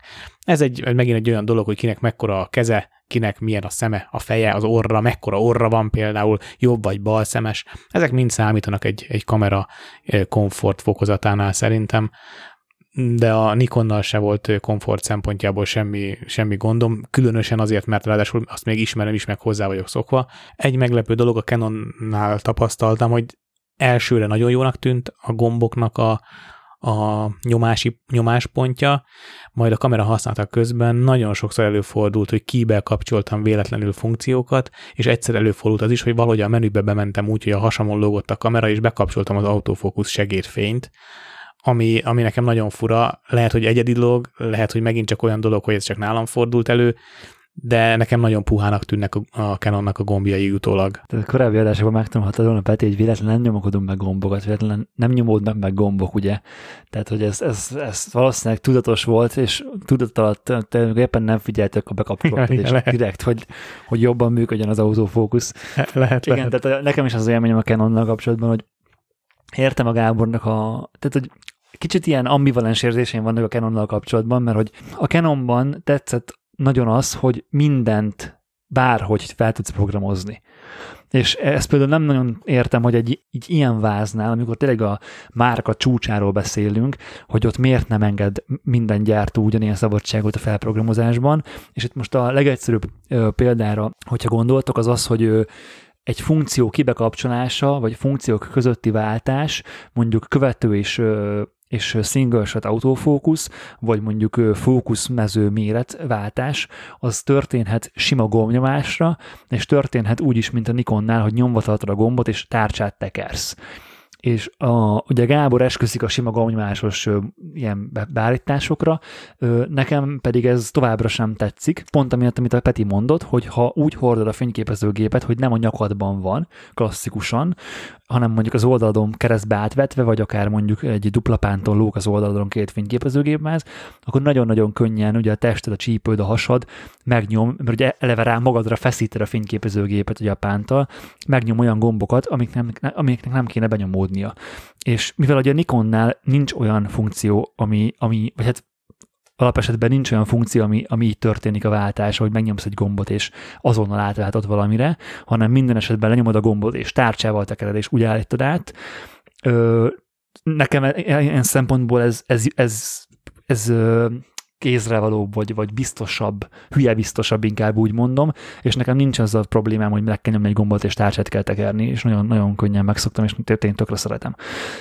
Hát ez tök jó hír, hogyha ezt szereted, mert a Canonnál ezt is be lehet ugye állítani. Tudom, igen, ezt mondtam, hogy ez, ez, jó, ez jó a Canonban, hogy akinek ezt tetszik, az beállítja ezt, akinek meg nem ezt tetszik, az meg átállítja a másikra, és például Nikonnál nem tud azt megcsinálni, hogy gombnyomásra ö, simán csak kibekapcsolsz funkciókat. Ez, nem, ez így nem igaz, mert van egy-két funkció, amit így meg tudsz csinálni, de ö, a funkciók többségét nem tudod így elérni. Igen, ezt beszéltük pont az utolsó nap, hogy a Canonban a Nikon beállítások nagy részét meg lehet csinálni, hogyha akár beszéljünk itt a tárcsákról, akár beszéljünk itt a, a lenyomva tartott gomnyomás és tárcsa húzásról, míg vissza a Nikonhoz, a Nikonnál nem lehet beállítani olyan funkciókat, amiket a Canon tud. Bár ugye ezt elmondtad, hogy csomó olyan elérhető dolog van, hogy egy gomnyomással tényleg az almenü almenüjeiben lévő autofókusz funkciót azt, azt megcsinálja meg, meg nagyon, nagyon sok olyan lehetőség van szerintem a Canonban, ami számomra nagyon kézre áll, és nagyon nem szeretem azt, hogy a többiből ez hiányzik. Tehát az, hogy amit már korábban is egyébként beszéltünk, és többen kérdezték, kérték, hogy a Sony-nak a Pro gépeit próbáljuk ki, és az van, hogy pont ugyanúgy működik, mint az A7-4, az A1 is, hogy ugyanúgy egy autofókusz módot úgy kell megváltoztatni, hogy feljön egy kis menüpont, és akkor jobbra, alulra, felülre lépkedek, és lapozok, és le kell okéznom. És ez nekem, ez nekem nem működik, hogy le kell valamit okéznom, meg... De azt mondták már hallgatók, hogy egy, az, expo, az Expo-gon félig lenymással le tud okézni. Tehát igazából Igen. a fényképzők Hát, felemelésével leokéztad a dolgot. Hm, Igen, tudom, de nekem valahogy ez sem tetszik, hogy lapozni kell tárcsával, meg ilyesmi. Persze, mondjuk azt nyilván azt ne várjuk el, hogy négy nap alatt meg tudunk szokni egy kamerát. Tehát, hogy az, hogy én véletlenül átállítottam funkciókat a Canonon, lehet, hogy egy kis századékban benne volt az is, hogy nem tudtam hova nem szabad nyúlni. Tehát, hogy tudom, hogy a Nikont hogy szabad megfogni. És simán lehet, hogy a Canont nem úgy kell fogni, ahogy én azt megszoktam a Nikonnál. Ráadásul a Peak Design kamerapánnak a műanyag vége, az, az, nem az Encore Link, nem tudom azt hogy hívják, de mi az, az a lényeg, Pötyi. a pötyi, ami a kamerán van rajta. Nem a, a, csa, ami a kamera. Hát igen, ahhoz a kettő találkozik. Tehát a pötyi, Hát a csat. a csat A végül csat. is, igen. az a Canonnál pont oda esik, ahol van két nagyon fontos gomb, az autofókusz választó gombok, amik be voltak úgy állítva, hogy Gábor tanácsolta, hogy csak megnyom és vált, és rendszeresen azt vettem észre, hogy fölemelem a kamerát, fotózom, lerakom, fölemelem újra, és nem abban az autofókusz módban vagyok, mert pont odaér a Peak Designnak az a műanyag része. Ez a pánt, ez ugye majd, ez nem csak uh, itt okozott problémát a Canonnál, de ezt majd kicsit később a kijelzőnél majd rátérünk. Igen, igen. Igen, hát az mondjuk, ja, értem, tudom, mire gondolsz. Még vissza egyébként a, a kezelőszervekre, számomra a Canonban azt beszéltük is, hogy nagyon hátrányos az, hogy nincs a jobb oldali hüvelykujjamnál ott a playback gomb, ami a Sony-nál, Nikonnál, az összes kameránál gyakorlatilag ott van, hanem áthelyezték bal alulra a három kis kijelző alatti gombnál a bal szélsőre, emiatt mindig, hát mondhatni fogást kell váltanom ahhoz, hogy megnézzem a képeket. De nem csak ehhez kell fogást váltani sajnos a Canonnál, hanem a bekapcsoláshoz is, amit mi nagyon kifogásoltunk Petivel. Tehát, hogy ezt a, a három kamera közül a Canont nem lehet egy kézzel kezelni.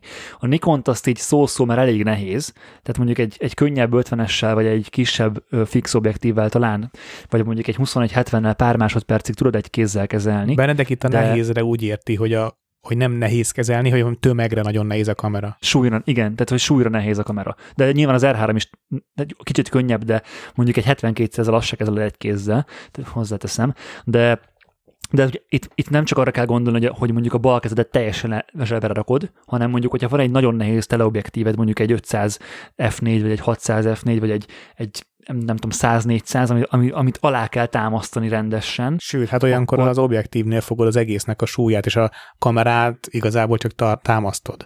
Igen, ak- akkor ugye a jobb kezeddel, ugye, mivel exponálsz, meg ugye, mivel tudod, tudsz állítgatni dolgokat, az, azzal így be kell nyúlni. Tehát, hogy teljesen el kell vele engedni a fényképezőgépet, ugye szabadon hagyni az expo gombot olyankor, tehát, hogy Mi? az expo gomb közelébe se vagy. Nem, figyelj, ha a a Canonnál, ha eléred a hüvelykúj tárcsát a kijelző mellett, akkor eléred a bekapcsoló gombot is. De úgy kell benyúlni, ez hülyeség. Nem a, nem a, nem a bekapcsoló gombra gondoltam feltétlenül, bár azért ott is elég, elég durván nekem fogást kellett váltanom. Az én kezemmel elérem, és ö, a egykezes használathoz annyit, hogy ez mindegyik gép kétkezes, tehát a Nikonnál és a De Son- miért? Mert a Nikonnál és a Sonynál is bal felül ö, vannak kis műtyűr tekerő izék, amikkel állítasz bármilyen funkciót. Tehát a, ha bármilyen Igen, funkciót a, a el akarsz... Funkciókat. Hát a fő funkciók a Canonnál is megvannak jobb oldalt ha a bármilyet állítanál, például a drive-ot, a Canonnál is bal oldalt felnyom, megnyomod a gombot, és utána a jobb oldali markolattal, ugye a normál megszokott tekerőiddel tudod állítani a, azt, hogy milyen sebességű legyen például a sorozatképed, míg a Sony-nál és a Nikonnál ö, lenyomva kell tartanod egy ilyen kis pöcköt, és akkor egy ilyen kis gyűrű méretű kis ö, tárcsát kell ö, valahol így megtalálnod, hogy hol van a pozíciója, és úgy tudod állítani a sorozatképnek a sebességét. Tehát ott is sokkal finomabb mozgást kell csinálnod a bal kezeddel, és egyáltalán nem tudod addig tartani a 600-as telédet, hogyha erről van szó. Itt mondjuk a bekapcsolásra gondoltam elsősorban, meg a képvisszanézésre, meg mondjuk tárcsáknak, a, mondjuk a tárcsákat ezt a Canon is eléred, de igen, tehát hogy szerintem a Canon az egy kézzel körülményesebben kezelhető, mint a másik kettő, maradjunk, vagy legalábbis én nekem ez a tapasztalatom. Én nem tudtam bekapcsolni egy kézzel a, a Canon-t, és vertikális portré módban nem értem el a hátsó tárcsát a hüvelykujjammal. Hát igen, az érdekes, a, a kis kéz, igen, az... Igen. Nekem sem volt egyébként kényelmes, tehát hogy hogy ne, nekem, én egyébként arra jöttem rá, hogy nekem az a hátsó tárcs az nem a barátom. Tehát én, én sokkal jobban szeretek ott egy dípedet, a, a, a pusztán a menüben való mozgásban, mozgás miatt. Tehát nekem Ugye nyilván ugye ott van a joystick is, tehát azzal is lehet ugye menübe menni, meg nyilván tudom, ott van a érintőkijelző, ami nekem szintén nagyon idegen egy fényképezőgépbe. Melyiket csinálod többször, a fotózást vagy a menüben járkálást? Tehát fotózás közben szerintem egy harmadik tárcsa azért hasznosabb, mint hogy a menüben könnyebb legyen járkálni. Ezt azért mondod, mert Canonod van, és például Nikonnál nem kell három tárcsa, mert van, mert az Expo gomb közvetlen közelében van kettő, kettő gomb, tehát hogy gyakorlatilag épp, hogy meg kell mozdítani a mutatóidat az Expo gombról, és tudsz izót állítani, és tudsz Expo kompenzációt állítani, és igazán emiatt nem nagyon van szükség harmadik tárcsára. Tudom, ez, ez helyesen hangzik, de tényleg így van. Tehát lehet a nélkül élni, hogy három tárcsát legyen egy fényképezőgépen. Amúgy tényleg kényelmes. Tudom, az EOS r is két tárcsa van, és ott is én úgy állítok izót, hogy lenyomok egy gombot, és a hüvelykujjammal tekerem a, Igen. az izót. Tehát ezt egyértelműen lehet két tárcsával élni, mert én is úgy élek most az EOS r és bőven működik. De azért a három tárcsa az még jobb szerintem. A haddén volt ilyen, nem is emlékszem már. Nem, mert a haddén két tárcsa van, a hüvelykújnál, meg elől a mutatóujnál, és fent a hüvelykújnál nincs. Tehát az R széria hozta be azt, hogy fent a hüvelykújnál a kis státuszkijelző alatt legyen még egy hüvelykúj tárcsa. Nekem az utolsó olyan fényképezőgépem, amin volt, ö, hogy hívják ezt a tárcsát, ami fekszik a fényképezőgép hátuljának, mi a rendes neve? Tom, Tomville. Igen, mondjuk. Ez hülye hangzik. Hüvelykúj tárcsa, mondjuk így. Na, tehát nekem a utolsó olyan gép, amin, amin volt hüvelykúj tárcsa, az a 7D volt, ami már rohadt régen volt, és nem emlékszem A 6D is van Benedek, csak ott deepeddel kombinálva van. Van a 6 is. Akkor lehet, hogy azt azért skippelezem, mert ott is már deepedet nyomkodtam a tárcsa helyett. Mindegy, nekem, tehát nekem amikor ilyen hierarchikus menübe vagy, akkor egyszerűen nem logikus a tárcsa, és, és, és ezt, ezt, nem tudja az agyam átütni, és nekem kell egy négy állású gomb, amit hát dob, mint a, számító, mint a számítógépen a négy nyíl, hadd had tudjam azt megnyomni, és hadd tudjak belemenni abba a menübe, ami nekem jól esik, és igen, nyilván ezt meg lehet szokni, de hát négy nap alatt nem sikerült. Na hát ezzel szemben nekem viszont rohadtul tetszett a Canonnak a tárcsás menü használata, képzeld el. Azt, hogy az egyik tárcsa jobbra-balra megy, a másik Hú, tárcsa föl Minden egyes alkalommal elrontottam. Én, az elején én is, de a negyedik nap végére tök jól belejöttem, és annyira gyorsan és szuperül lehet a menüben navigálni vele, nekem például rohadtul tetszett, és, és amióta Canon a Canon, én irigylem az összes Canonostól ezt a hátsó tárcsát, amire mondtam, hogy nem érem el sajnos vertikális módban, de hát horizontális landscape módban meg, meg elérem, úgyhogy, úgyhogy baromi kényelmes és azért azt ne vitassuk el a Canontól, hogy a képeket nézegetni, és egy képet, egy mit tudom, egy másfél órával korábban lőtt képet a hátsó tárcsával meg, megtalálni, a Canon a legkönnyebb, és ez nagyon szerethető funkció. Meg beszéltetek még a Nikonnak erről a bal oldalt, bal felső, a kereső mellett lévő autofókusz, vagy sorozatkép választó, bocsánat, sorozatkép választó kis tekergéről. Gábor, ezt neked mondom, nyilván van egy, nem tudunk elvonatkoztatni attól, hogy te már ösztön szinten használsz Canonos, Canon, Canon-t, Canon kamerát, én pedig ösztön szinten használok Nikon kamerát. Tehát a, nekem a Z9-nek ez a számodra kényelmetlen uh, sorozatválasztó kis műtyűrje, amit így neveztél talán, számomra kurva kényelmes. És, és, és egyébként... Ezt úgy tudom hasonlítani, mint a, amikor, tudod, milyen a tesz, tudod, van a Tesláknak a belseje, hogy ilyen full minimalista, fullos, uh, alig látsz gombokat, hogy, ö, és a, a Nikoné az meg olyan, mint egy repülőnek a, a belseje nagyjából, szóval, hogy kiálló ilyen kis kallantyúk, meg éles Tudod gombok, miért? meg, meg Mert ilyen... ki lehet tapogatni. Igen. Tehát, a, hát, tehát, nagyon, nem, tehát nekem nagyon a sok... Canonnak az, hogy le, ilyen lekerekített, letisztult, és Sokkal ilyen szépen dizájnolt. Sokkal nehezebb kitapogatni, és én emlékszem olyan munkákra, amikor ö, nagy telével dolgoztam, és, és lőttem az embert, és, és mondjuk jól esett átváltani az autofókusz módot. Nyilván még tükrös gépről beszélünk, ahol a visszajelzés, egy alsó soron látod, hogy milyen fókusz meg milyen sorozatban vagy, de sokkal kevésbé triviális, nem, nem egy menübe mész be az EVF-en keresztül, mint, mint a mostani kameráknál. Tök kényelmes volt kitapogatni. Én mondom ezt, és ezt mondom, ezt csak nektek is mondom, a hallgatóknak is mondom, hogy attól nem tudunk elvonatkoztatni, hogy Gábor, te ösztön szinten a Canon-t, én ösztön szinten használom a Nikont, és bizonyos megoldások már, igaz, már igazából azért kényelmesebbek egy-egy gyártónál, mert, mert mert ezer éve a társunk a munkában. Hát meg 15 éve azért választottam, mert akkor is, amikor először elkezdtem fotózni, egy fotós talira elmentem, és megtapisztam a Nikon, megtapisztam a Canon-t, és azért választottam a Canon-t, mert a Canon volt akkor, ami kézre állt, és az a jó, hogy a Canon azóta is pont ugyanúgy gyárt gépeket, ugyanazzal a design elvekkel, és nem nagyon változott semmi. Ahogy a Nikon is egyébként, tehát igen, így van. Emlékszel, Peti, amikor ezt beszéltük, a, akkor pont Gábor nem volt ott, azért nyilván kiveszéltünk a hátad mögött, Gábor, ezt most neked mondom, és az, az jött föl, hogy hogy ugye, ugye a hétvégének a motívuma volt, hogy a Gábor az ugye a Canon-t istenítette, és minden más azért kicsit azért lejjebb volt, és hogy ez, ezen, besz, ezen beszélgettünk a Petivel, hogy vajon, hogyha, hogy vajon a Gábor miért választott annak idején Canon-t, és hogyha nem adj Isten véletlenül nikon választott volna annak idején, akkor most milyen lenne a felállás, hogy melyik fényképezőgép tetszene neki, de akkor most megkaptuk erre a választ, hogy a, Pet, hogy a Gábor tudatosan választotta a Canon. Persze. Annak idején hát, is. Persze. persze. Mondjuk ez nem meglepő, tehát hogy azon lepődtem volna meg, hogyha véletlenül vettél volna Canon-t. Igen. A menüben járkáláshoz pedig még annyit tennék hozzá, hogy nem tudom, 14 év kenonozás után én mai napig nem tudom, hogy melyik tárcsa merre lép a menüben, és nagyon nem is akarom tudni, de mindig én is rossz irányba indulok el, ahogy Benedek mondta. És ennek ellenére azt mondod, hogy ez jó. Azon a ö, gépen, ahol van ilyen tárcsa, azon van joystick is, kivéve a 6D, ahol van D-pad, és kivéve az EOS R, ahol meg van érintőképernyő, és én soha 14 év kenonozás alatt nem használtam a tárcsákat menüben való lépkedésre. Nem tudom, én nem szeretem összetapicskolni a, a kijelzőt, tehát én nem, én, én nem szeretem nyomkorászni. Én sem. Előtte meg, tehát egészen idáig, nem tudom, két évvel ezelőttig nem volt érintőképernyő, és megoldottuk a menüben lépkedést tárcsa nélkül. Csak azért mondom, hogy tök jó, hogy tetszik a tárcsa, csak azért mondom, hogy lehet anélkül is menüben lépkedni, sőt, én azt preferálom, hogy tárcsa nélkül lépkedjek a menübe, de ha már tárcsák, akkor beszélgessünk a három gépnek a az érzéséről, hogy milyen volt tekerni azokat a tárcsákat, meg nyilván valamilyen szinten elmondtuk, hogy a hol helyezkednek el, de hogy kicsit vonjuk ebbe a beszélgetésbe be akkor a sony is, hogy ti ezeket hogy éreztétek egymáshoz viszonyítva. Nekem az volt a benyomásom a sony kapcsolatban, hogy hogy amikor, tehát hogy amikor ti teszteltétek az A7-4-et, én akkor nem voltam ott.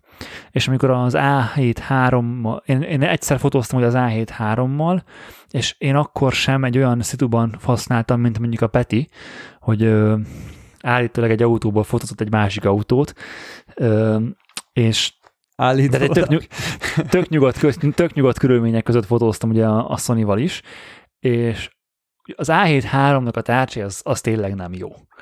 De hogy, e, de hogy az A1-nek a tárcsája, meg ugye az A7 4-nek a tárcsája, hogy az állítólag már jobb lett egy picit, tehát jobban, jobban érződik a tekerés, meg jobban érződnek a kattanások, és hogy, ne, tehát, hogy én egyáltalán nem éreztem a sony azt, hogy ez, ez tra, tragikus lenne. Természetesen nem ez a világ legjobb tárcsája, nem ez a világ legjobb hüvelyk új tárcsája, de teljesen használható.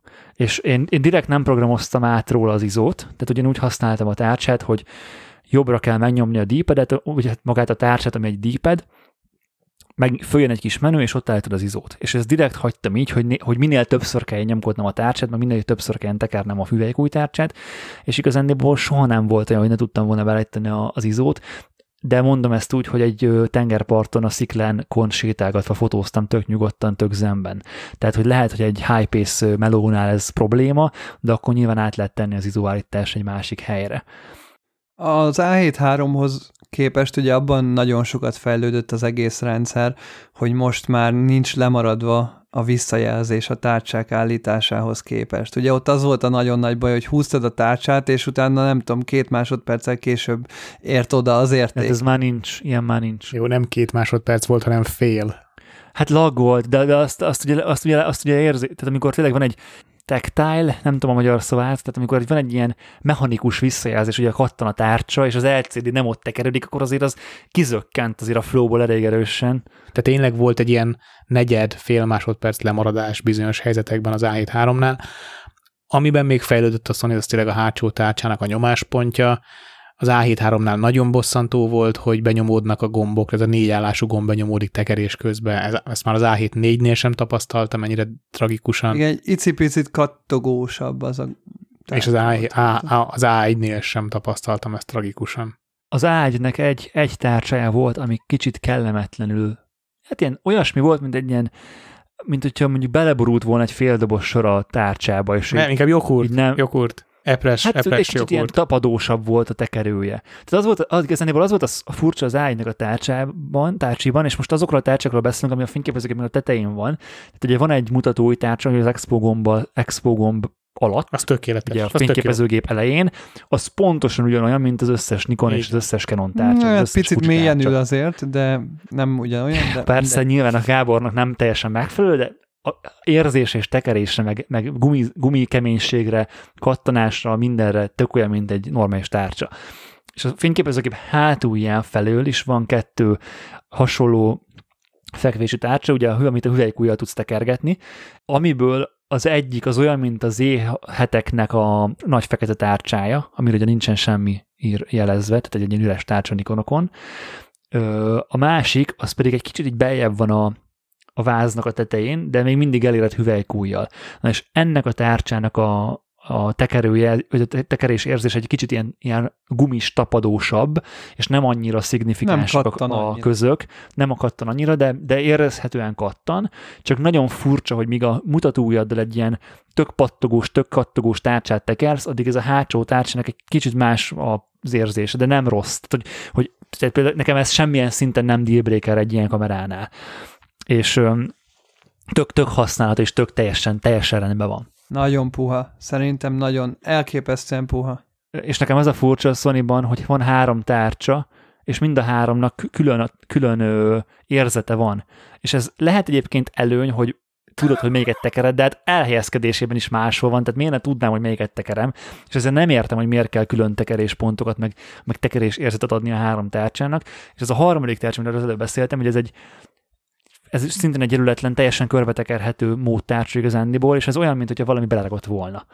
És nem azt mondom, hogy ez egy dealbreaker a kamera vásárlásának a kérdésében, de, de kényelmetlenebb, mint a másik két tárcs, és kényelmetlenebb, mint a Nikon meg a Canonnak a hasonló tárcsái.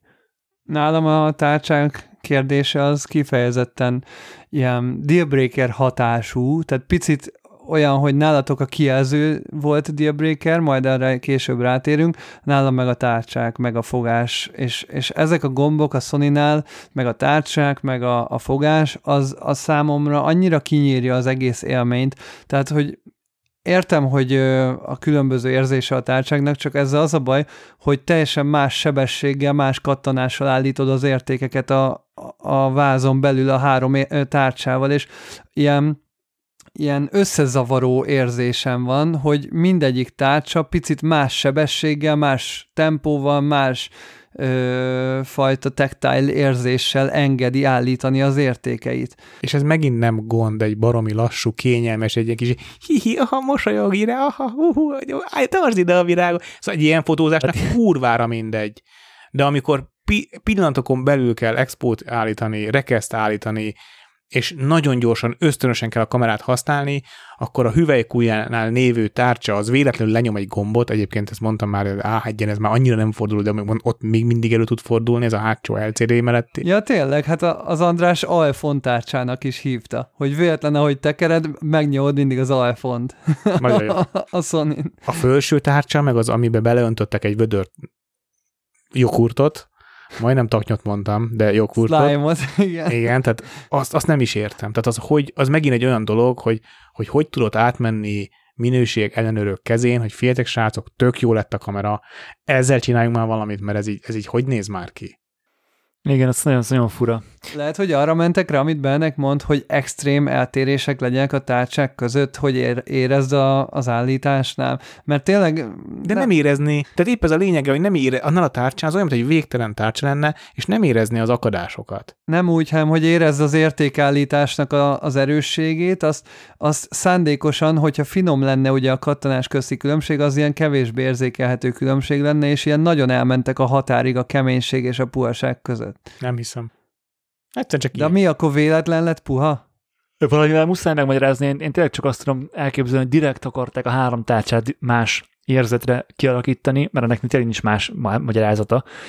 És még egyszer mondom, hogy nekem ez egyáltalán nem volt zavaró. Tehát én, én még azt tudom elképzelni, amit te mondtál, Peti, hogy, hogy jaj, nem tudom, a, nem tudom milyen odafókuszált fotózásnál nem fogom tudni, miért nem tudnád eltekerni. Persze, el tud tekerni. Hát azért nem benne, mert hogyha például zárod a rekeszt, akkor azzal egyúttal nyitod a záridőt. És hogyha hármat tekerek az egyik tárcsán, akkor hármat tekerek vissza a másikon. És pont szeretném, Igen. hogy ugyanaz az érzés legyen mind a háromnál a lépés közök. Bizony, ez valami kényelmes a, a, a Nikonnál, hogy megtekerem az egyiket, pont annyit megtekerem a másikat. És, és a sony azt a hátsó tárcsával nem tudod megcsinálni, mert nem érzed a tekerést, és azt nem néztük meg egyébként, mert az A7 3-nál előfordult, hogy nem annyit te, kattant, ahányat meg, Ezt direkt megnéztem, ezt direkt megnéztem, és ez meg van csinálva. Ez megvan végre, jó, ezt, ez jó ez, hír. Ez, ez, ez például a, a Zizónál is megnéztem, hogy egy animált menü halálosan jól működik. Na, ez, jó, ez ki ez jó. Amit nem próbáltunk, és biztos nem próbáltatok ki is se, hogyha sorozat felvételt készítünk, amíg írja a kártyát, addig letiltja a funkciók állítását. Ezt nem Letiltja. Prób- Én Kipróbáltad? Oh. Az a durva, hogy még visszanézni se engedi. ez nagyon durva, és ezt A7 három óta nem tudják megcsinálni hogy sorozatot lősz, és nem tudod visszanézni addig a képeket, semmit nem tudsz csinálni. Semmit, nagyon kemény. Hát ugye beleraktunk csak SD kártyákat ezekbe a gyors vázakba, bízva abban, hogy nagy bufferük van, és többször volt, hogy várakozni kellett, és akkor nekem feltűnt, hogy voltak funkciók, amik le vannak tiltva keményen. Na, de akkor térjünk már át a számomra legkritikusabb pontjára a fényképezőgépnek. LCD. A hátsó LCD-re. Ah, Hát az az a pont, ahol a, a Canon elvérzik. Tehát gyakorlatilag a neved meg kategóriába esik be nálam. Igen, nálam abszolút. Tehát amíg a Canon ezt a kijelző típust nem csinálja meg normálisra, addig bármit kiadhat. Kiadhatja a 18400 f1.8-at is, 15 centis méretben, akkor se fog Canon-t venni, amíg a kijelző az nem normális. Igen. Tehát ez a, a flippy screen, ez gyakorlatilag a teljes használhatatlanság szintjén Hogy van. fogalmazott egy jó barátunk? Emil, nem emlékszem, hogy fogalmazta meg? Ja, igen, ú, igen, ez nagyon jó volt, ez majd a videóból is kiderül. Tehát, hogyha, hogyha nem egy én központú egoista youtuber vagy, akkor ez a kijelző egy, használhatatlan szar. És ö, Ó, de azt jó, hogy gondolt, ilyen finoman fogalmazva. Az előbb csak icipicit volt rosszabb a tekerő, most meg ez egy szar, igen. az a baj, hogy ez, ez olyan szinten mély sebet ejtett a lelkemen, hogy ezzel nem tudok finomkodni. Tekerő miatt nem maradok le kompozíciókról, meg nem maradok le. A tekerő az nem akadályoz meg abban, hogy ne tudja komponálni egy képet. A kijelző az meg, megakadályozott, és megint meg, és, és volt olyan kép, amit emiatt buktam, és a korábbi adásokban én mindig azt mondtam, hogy ha videózni akarsz, és ezzel próbáltam igazándiból ezt a kijelzőt megvédeni, hogy ez videónál milyen jó. De nem. Ezt mondtam És én. az, Emil, és és az Emil elmondta, hogy ez egy baromság, mert a videónál ugyanarra van szükséged, hogy lebit, lebillentsd a kijelzőt, és hogy nagyon gyorsan le tud billenteni, mint, a, mint ahogy a fényképezésnél is ugye le kell billenteni a kijelzőt, és ugye a videónál annyi könnyebbség van, ugye állóban nem nagyon videózunk, mert ugye még nem nagyon vannak portréállású tévéink, ha csak nem mondjuk Insta sztorit akarsz készíteni, de azt meg úgy úgyse az A1-eddel fogod csinálni, meg nem az R3-addal, és hogy videónál elég csak a ö, fölülről, tehát a viszintes irányú billentés, és fotónál pedig a Z9-nek a megoldása az messze a meg leges-leges legjobb, és ezt, a, ezt egyébként ezt a Fuji még egy fokkal ö, megtoldotta, ugyanis a, Nikonnál többször előfordult ö, velem, meg, meg kezdeni mondom, mind hármunkkal, hogy ha csak simán le akartuk billenteni a kijelzőt, ugye, hogy ö, vertikális állásban fotózunk, és föl vagy, föl vagy lebillentettük a kijelzőt, és hogyha ezt oldal, tehát az oldalsó sarkánál ö, próbáltuk ezt megtenni, akkor jellemzően ki, kihajtottuk oldalra a kijelzőt ugye a portré döntésben. És ugye a Fuji ezt lelokkolt egy gombbal. És ezt, ö, ezt javasolná, javasolnám a Nikonnak is, hogy esetleg hallgat minket, mert ugye például a macska hang és a random expo shutter hang már bele fog kerülni a következő firmware-be, úgyhogy esetleg megint hallgat minket a Nikon, akkor azt légy tegyetek majd egy gombot, és a portré módot ne tudjam ki- aktiválni a kijelzőn, amikor csak le akarom billenteni a kijelzőt, mert az tök macera. Nem akarom védeni a Canont a kijelző mechanikával, visz, nem tudod, viszont... hogy ez védhetetlen. Kösz. Viszont azt el kell mondani, hogy egyrészt a kijelző minősége messze a legjobb. Ugye azt tudjuk, hogy a Sony-nak a legrosszabb a kijelző minősége. 1 millió, LCD. Az LCD minősége 1 millió 400 ezer pixel a Sony-nál, 2,1 millió a Nikonnál, és 4 millió pixel a Canonnál. Bőven messze-messze a legjobb panelt kapta meg a Canon, és nyilván én Canonosként soha nem használtam olyan LCD-t, mint ti, ezt a kipöccintőset. Soha nem volt ilyen gépem, ugye, mert nem gyártok Canon ilyet. Az X század olyan. Majd kipróbáltad, Majd szuper. lehet, hogy azzal igen. É, emiatt én alapvetően minden fényképezőgépet picit úgy kezelek, mint hogyha nem lenne kihajtható a kijelzője. De akkor ennyire lekikapcsolhatjuk a szemkövető autofókuszt. Várj, várj, akkor viszont nyilván néha, autofókusz, shot, ciao. nyilván néha szükség van a kihajtásra. Ezekben az esetekben az az egyfokos eltérés a Canonnál nagyon-nagyon zavaró. Viszont többször kipróbáltam a Z9-el és az A1-el is azt, hogy lefelé nézek, ugye, és a kijelző pedig felfele van hajtva.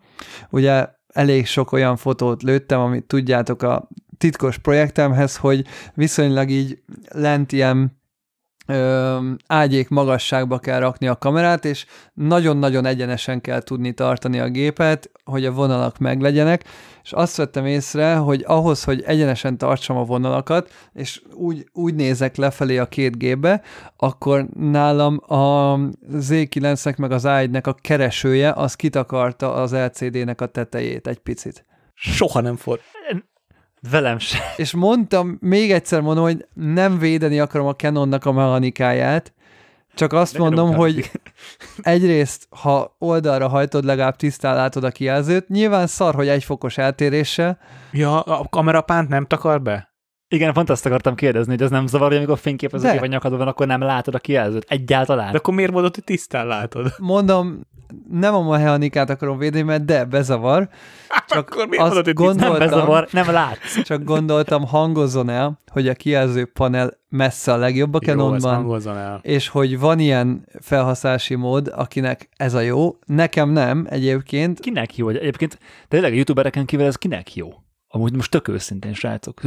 El tudjátok ezt képzelni, hogy ez a mód, ez jobb bármilyen szituban, mint a mondjuk a Nikonnak a megoldása, vagy akár a sony a megoldása. Én már ezt mondtam a korábbi adásban is, amikor te a videózással megvédted, hogy ez nem jó senkinek igazából, csak a szelfizésnek. Ez csak a szelfizés jó, semmi másra. Semmi más. Meg ugye, meg, meg szerintem gyártás technológiailag egy egyszerűbb. Á, még azt sem mondanám. Én megint mondom, én nagyon Tuti. félnék attól, hogy az a szalagkábel egyszer csak eltörik ott benne. Jó, ugye a másik az, hogy amikor ezt, ezt is ugye megbeszéltük hármasban, hogy, hogy amikor be van csukva a kijel, amikor tehát be van téve a kijelző a, a fényképezőgép síkjába, de úgy, hogy az LCD az kifele van. És kinyitom, hogy ö, majd állítok, meg, meg rá akarok nézni fölülről vagy alulról, akkor tízből tízszer abban az irányban akarom elkezdeni forgatni a kijelzőt, amiben nem lehet. Mert csak az egyik irányba forgatható 180 fokban a kijelző, és hogyha így ki, kihajtod a kijelzőt, akkor előrefele nem forgatható, csak hátrafele forgatható, és minden egyes alkalommal a másik irányba akartam forgatni. Ezt nem tudom, hogy egyébként most mondjuk egy ilyen idegesebb kijelző kihajtás, vagy egy kapkodósabb kijel- kijelző kihajtásnál mondjuk mennyi, mennyire az ennek az esély, hogy ezt mondjuk megrecsentem, és onnantól nincs kijelzőm. Tehát, hogy azért ez elég para szerintem. Na, amúgy én képzelni a másik, nekem úgy kényelmes, ahogy megcsinálták. Tehát én vagyok az egyetlen kettő. Az, mondjuk neked tök jó, hogy közül. az neked Hát kényelmes. mondjuk nem lesz szempont, mert nem lesz ilyen kamerám, de na mindegy. Engem a felbontás egyébként nem izgat. Egyébként azt akartam is mondani a fel, felbontásra kapcsolatban, hogy, hogy, hogy amikor a Z9 és az D5-ről beszélgettünk, hogy a Mónus Marci azt mondta, hogy a D5-nek 200 ezer, meg a, még 200 ezer pixellel jobb a kijelző, és hogy ezt ő látja, hát én a pusztuljakán nem láttam egyik kijelzőt se jobbnak a másiknál. De tényleg. De most, a, Jó, most az még- A1 Z9R3-nál mondod, hogy nem látod jobbnak. Igen, igen, igen. Ah, én sem. Nekem az Z9 meg az R3, de még az A1-nél, tehát a hátsó LCD-ről, ha beszélünk, én, nem, én igazából nem igazán lát, tehát teljesen használható. De mondjuk ez hozzátartozik az, hogy nem, nem, izé, nem ö, durva riportfotókat, meg sportmelókat csinálok, tehát nyilván ez megint felhasználás, csak hogy ez Én nem tudom, hogy nézted, számomra ordító volt, hogy fele annyi gyakorlatilag a pixel száma. Hogy ne, ne szám, én láttam. Tehát oké, okay, te nem láttad, én nekem erre nem annyira allergiás. pont ezért hoztam fel, mert emlékeztem rá, hogy látszódott. Tehát nem hoztam volna fel a, a pixel szám témát, hogyha nem vettem volna észre különbségeket. Abszolút észrevettem. Hm? Én is úgy vagyok vele, hogy még a Sony kijelzője hátsó LCD is megüti azt a műszaki minimumot, ami tök kellemes. Tehát nem zavaró igazából. Igen. Megbeszéltük mi egymás között, hogy a kamera árát nem tekintjük az összehasonlítás alapjának, az csak a vég, arról csak a végén fogunk beszélni, ezért most nem fair behozni, hogyha nem ennyibe kerülne, akkor Igen. de, de tehát tényleg most csak műszaki értelemben én azt mondom, hogy még a Sony A1 is hozza azt a technikai minimumot, amivel egy kamerát lehet használni, ezért nem zavaró. Az EVF-ről ez már nem mondható el, az, az, az, az ratyi. Tehát az, a- amit az, Ja. amilyen EVF-et a Sony belerakott, megint csak arról beszélünk, hogy a csúcs GPP, ezt én nem értem. És beírja a specifikációba, hogy 9 millió pixel, és annak a negyedét tudja ö, fényképezés közben. És visszanézés közben lehet, hogy tud sokat, de ki az anyám, oké, okay, tűzőnapon lehet, hogy nézegetsz vissza LVF-ben. Akkor de ott le, De az a durva, hogy visszanézésben meg nem érződött a különbség a kamerák között. Úgy. Azok a Tehát, másik. hogy nem annyival jobb visszanézésben az a 9 millió pixel, viszont fotózás közben olyan volt, hogy ö, én emlékszem, hogy Petit annó én megpróbáltam lebeszélni a XT2 vásárlásról kizárólag az LVF miatt.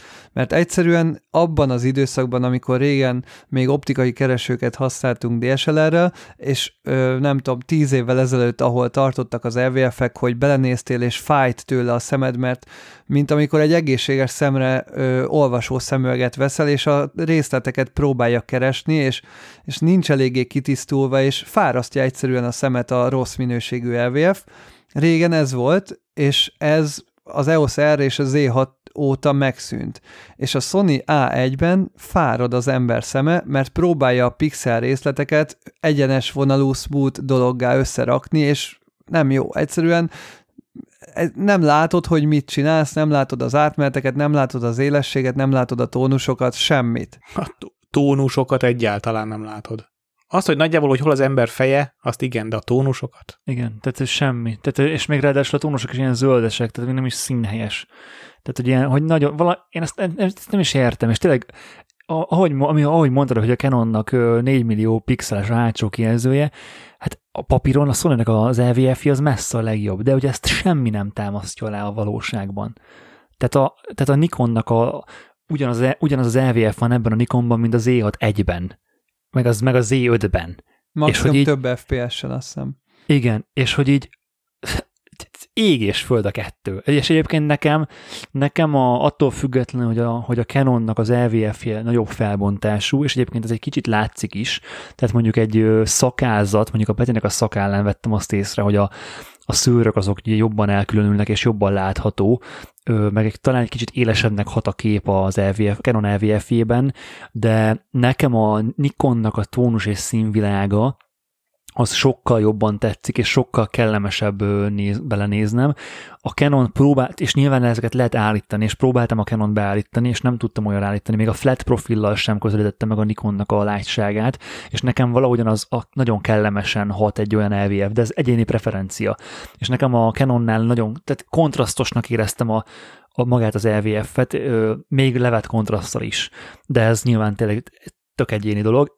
Ezen kívül nyilván semmiféle kivetni való nincs a, a Canon LVF-jével. Egyébként néztünk motion blur-t, leget, ugyanaz, annyi, hogy az, e, az Expo, az AF pontnak a követése, tehát annak a smoothsága, tehát az a Canonban jobb, mint a Nikonban, de ez engem például egyáltalán nem zavart. Tehát, hogy jobban rajta tartja vizuálisan az Expo pontot a témán a Canon, mint a Nikon. Pontosan ugyanezt érzem benne én is, hogy hiába papíron jobb a Canon LVF-je, annyira pici a különbség a Z9-el szemben, hogy nekem is a Z9-nek a tónusaival együtt jobban tetszett az Z9. Tehát LVF-ben az a sorrend, hogy Z9 R3 A1. Nekem is. Az A1 sajnos nem egy kamerányival van lemaradva köztünk. igen, hanem hét. Négy. Hát négy, öt, hat, igen. Igen.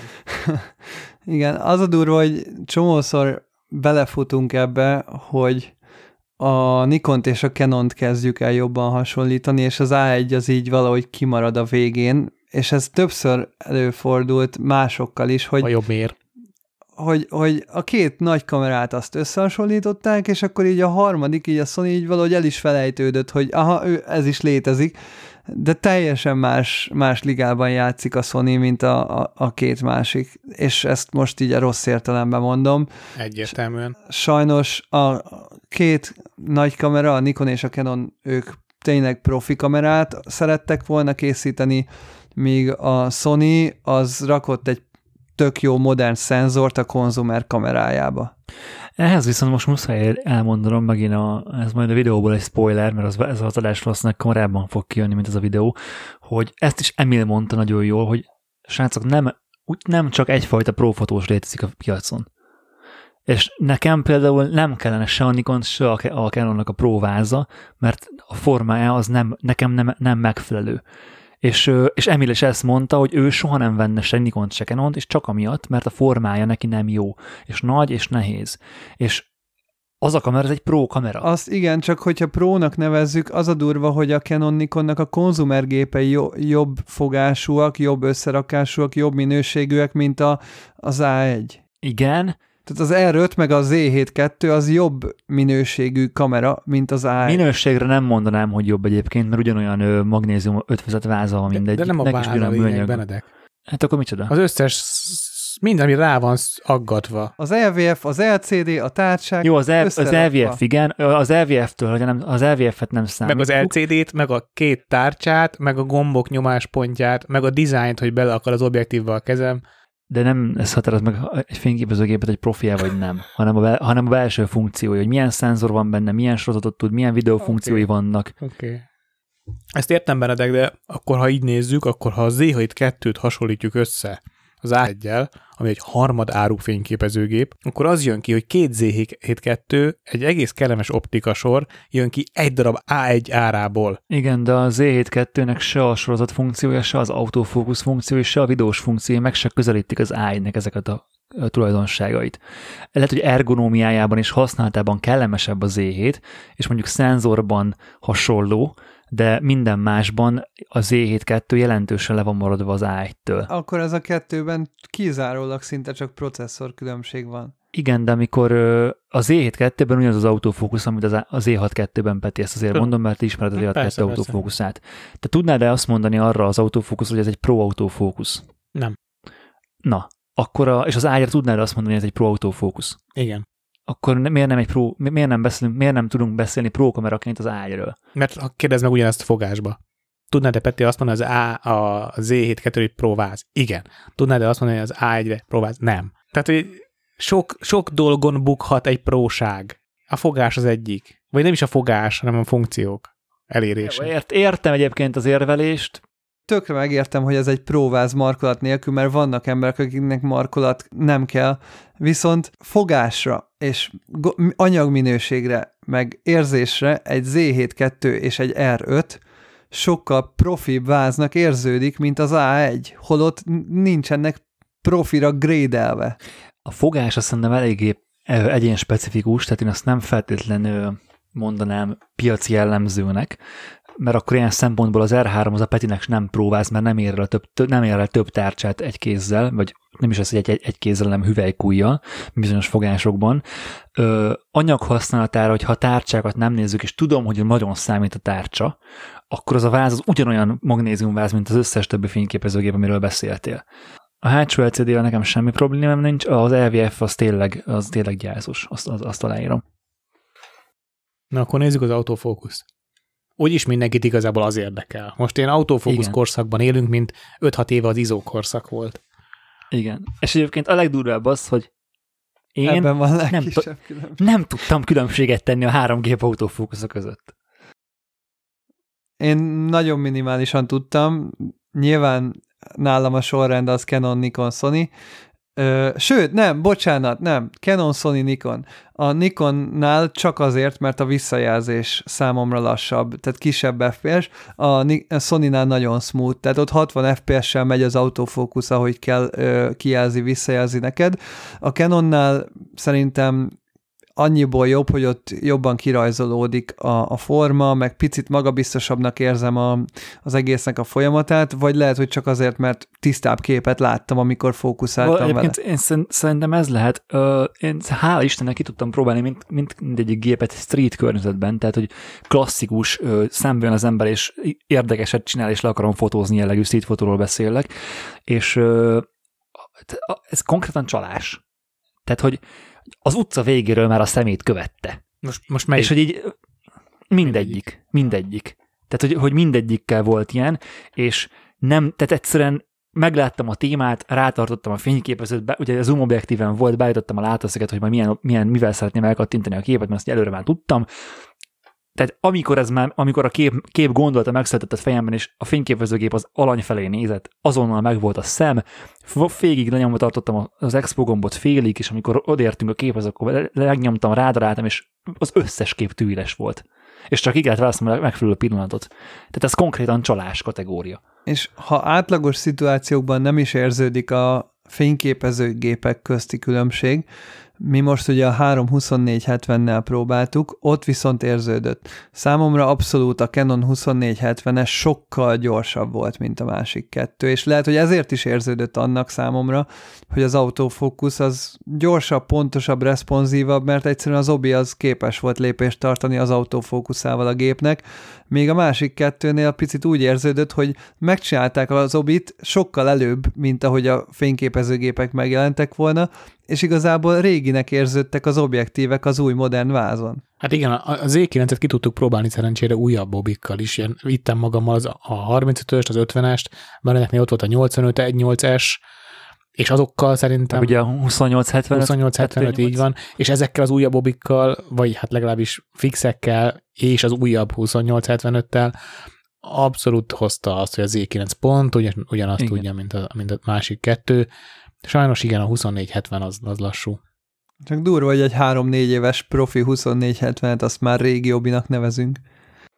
Hát figyelj, az F verzióból is volt, hogy három, tehát én nem aggódok azon, hogy Nikon ezt ne frissítené majd megfelelő időközönként, de ja, hát igen, ez, ez így működik.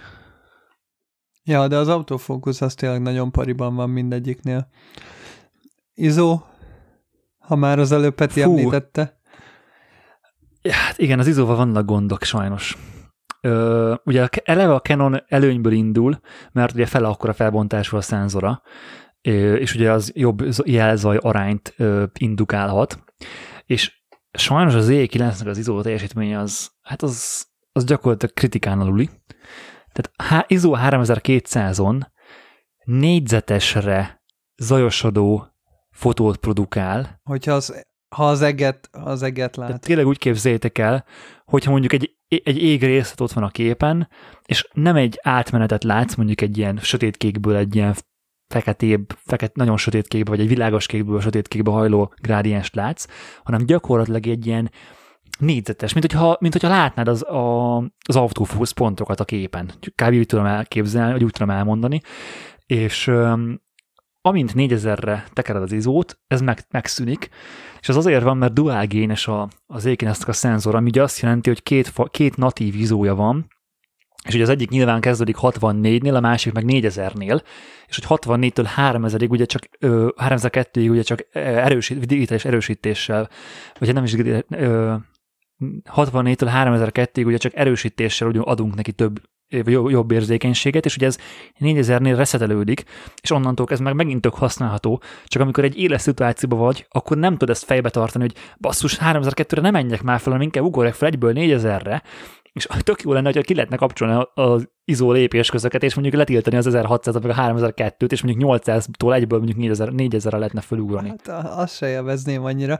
Ráadásul az a durva, hogy 4000-nél oké, okay, hogy jobb lett, mint 3002, de utána 5000-nél, meg 6004-nél ugyanolyan fos. Tehát az a baj, hogy nagyon gyorsan el, el, elromlik a képminőség, és összehasonlítva azzal, hogy mit tud a Canon 6004-en, meg 12800-on, olyan szinten égés föld. Canonnal tényleg nem, fe, nem fel összehasonlítani a Canonnal fel annyi megapixel. Sony-t néztétek? Halálosan jó szerintem. Én, én viszont még nem néztem meg sajnos az összes fotót, amiket lőttünk. A Sony-val nem emlékszem, hogy lőttem volna kifejezetten ilyen magas izós tesztet, de ha találok, akkor nyilván majd leellenőrzöm. Azt észrevettem, hogy a Canon és a Nikon között nagyon nagy a különbség, és brutális, amit tud a Canon izóban most már, de nyilván 24 megapixel az nagy előny. Igen. Hát ami ugye egy hátrány is. igen, valakinek a hátrány, persze, hogyha nagy felbontásra van szükséged, akkor abszolút hátrány, igen. Kroppolás meg ilyesmi szempontból. Na, ja, és a, a már felbontás. Egyébként szerintetek van helye egy riportergépben az 50 megapixelnek? Vagy ez... Vagy ez egyáltalán riportergépnek kellene neveznünk ezeket? Vagy nem tudom, hogy ez... Hát abszolút, hát abszolút annak kell neveznünk, hiszen most mit, mit venne egy riporter? Tehát ebben van, ebbe van olyan kép teljesítmény, meg ebben van olyan autofókusz, ami, ami labdába rúghat egy éles szituációban. Tehát egy sportfotózáson meg vagy lőve az R, Canon r meg a, meg a Z6 Z7 2-vel, meg a Sony, hát talán a Sony A7 4 talán azzal nem, mert a belég autofókusz van, de de én egy Z6, Z6-ot nem tudnék elképzelni, hogy mondjuk foci meccsen tudjam használni normálisan, vagy egy sporteseményen talán egy lazább report melón, egy sajtótájékoztatón persze tök, tök jó lehet, de azért annál azért vannak mozgalmasabb témák, és a, én tök sokat gondolkoztam ezen, és én, én az a, az a, nekem az a véleményem, hogy én nem vennék már 25 megapixeles képet. Uh-huh. Tehát, hogy, hogy 2022-ben vagyunk, már gyakorlatilag 8K-ba filmezünk, ö, ö, 5K-s meg 6K-s monitorok kezdenek megjelenni, és és egyszerűen kell az az 50 megapixel. Igen, ha úgy nézed, ha normális 2022-es számítógépek feldolgozási kapacitásának a szeméből nézed, meg hogy mennyibe kerül manapság a tárhely, hogyha külföldön főleg profi szinten fotózol, tehát nem véletlen fotózták az olimpiát is Z9-el. Tehát az van, hogy nyilván, ha van elég tárhelyed, és elég gyors számítógéped, akkor tud az az 50 megapixel olyannak érződni, mint régebben a 20 megapixel érződött, és akkor tök jó, nyilván jövőbiztos fotóid vannak. Igen. Nekem ez a, ez, az, ez a legfontosabb, amikor azt mondom, hogy kevésnek érzem az 50 megapixel, vagy a 25 megapixelt ma már, mert itt vannak ezek a gépek, mindegyik 2 millió forintnál drágább, és nem egy évre veszünk egy ilyen gépet. És hogyha mondjuk azt mondod, hogy 5 év múlva hol fogunk tartani kijelzőben, ott már a 25 megapixel szerintem kevés lesz, vagy éppen a határeset lesz. És inkább most vegyünk, most vegyünk 50 megapixelt, és legyünk biztosak abban, hogy az elkövetkezendő 5-10 évben tuti ki fogunk tudni szolgálni mindent, mint hogy majd akkor fogjuk a fejünket. Benedek, 10 év, ne vicce, 3 év egy ilyen kamera élettartama. Ha profi fotósként veszed meg, két-három évnél nem használod tovább. Ha hobbi fotósként van egy ilyen kamerára pénzed, akkor még hamarabb le fogod cserélni aki hobbi fotósként vesz ilyet, az, az hamarabb cseréli szerintem, mint aki profiként cseréli, mert ott nem a megtérülés a lényeg, hanem a fun faktor. Profiként meg három évnél tovább nem használod. Nekem egyébként bőven elég lenne a 24 megapixel még ma is, tehát nem lenne eltérítés az R3-tól, tehát ez engem nem zavarna.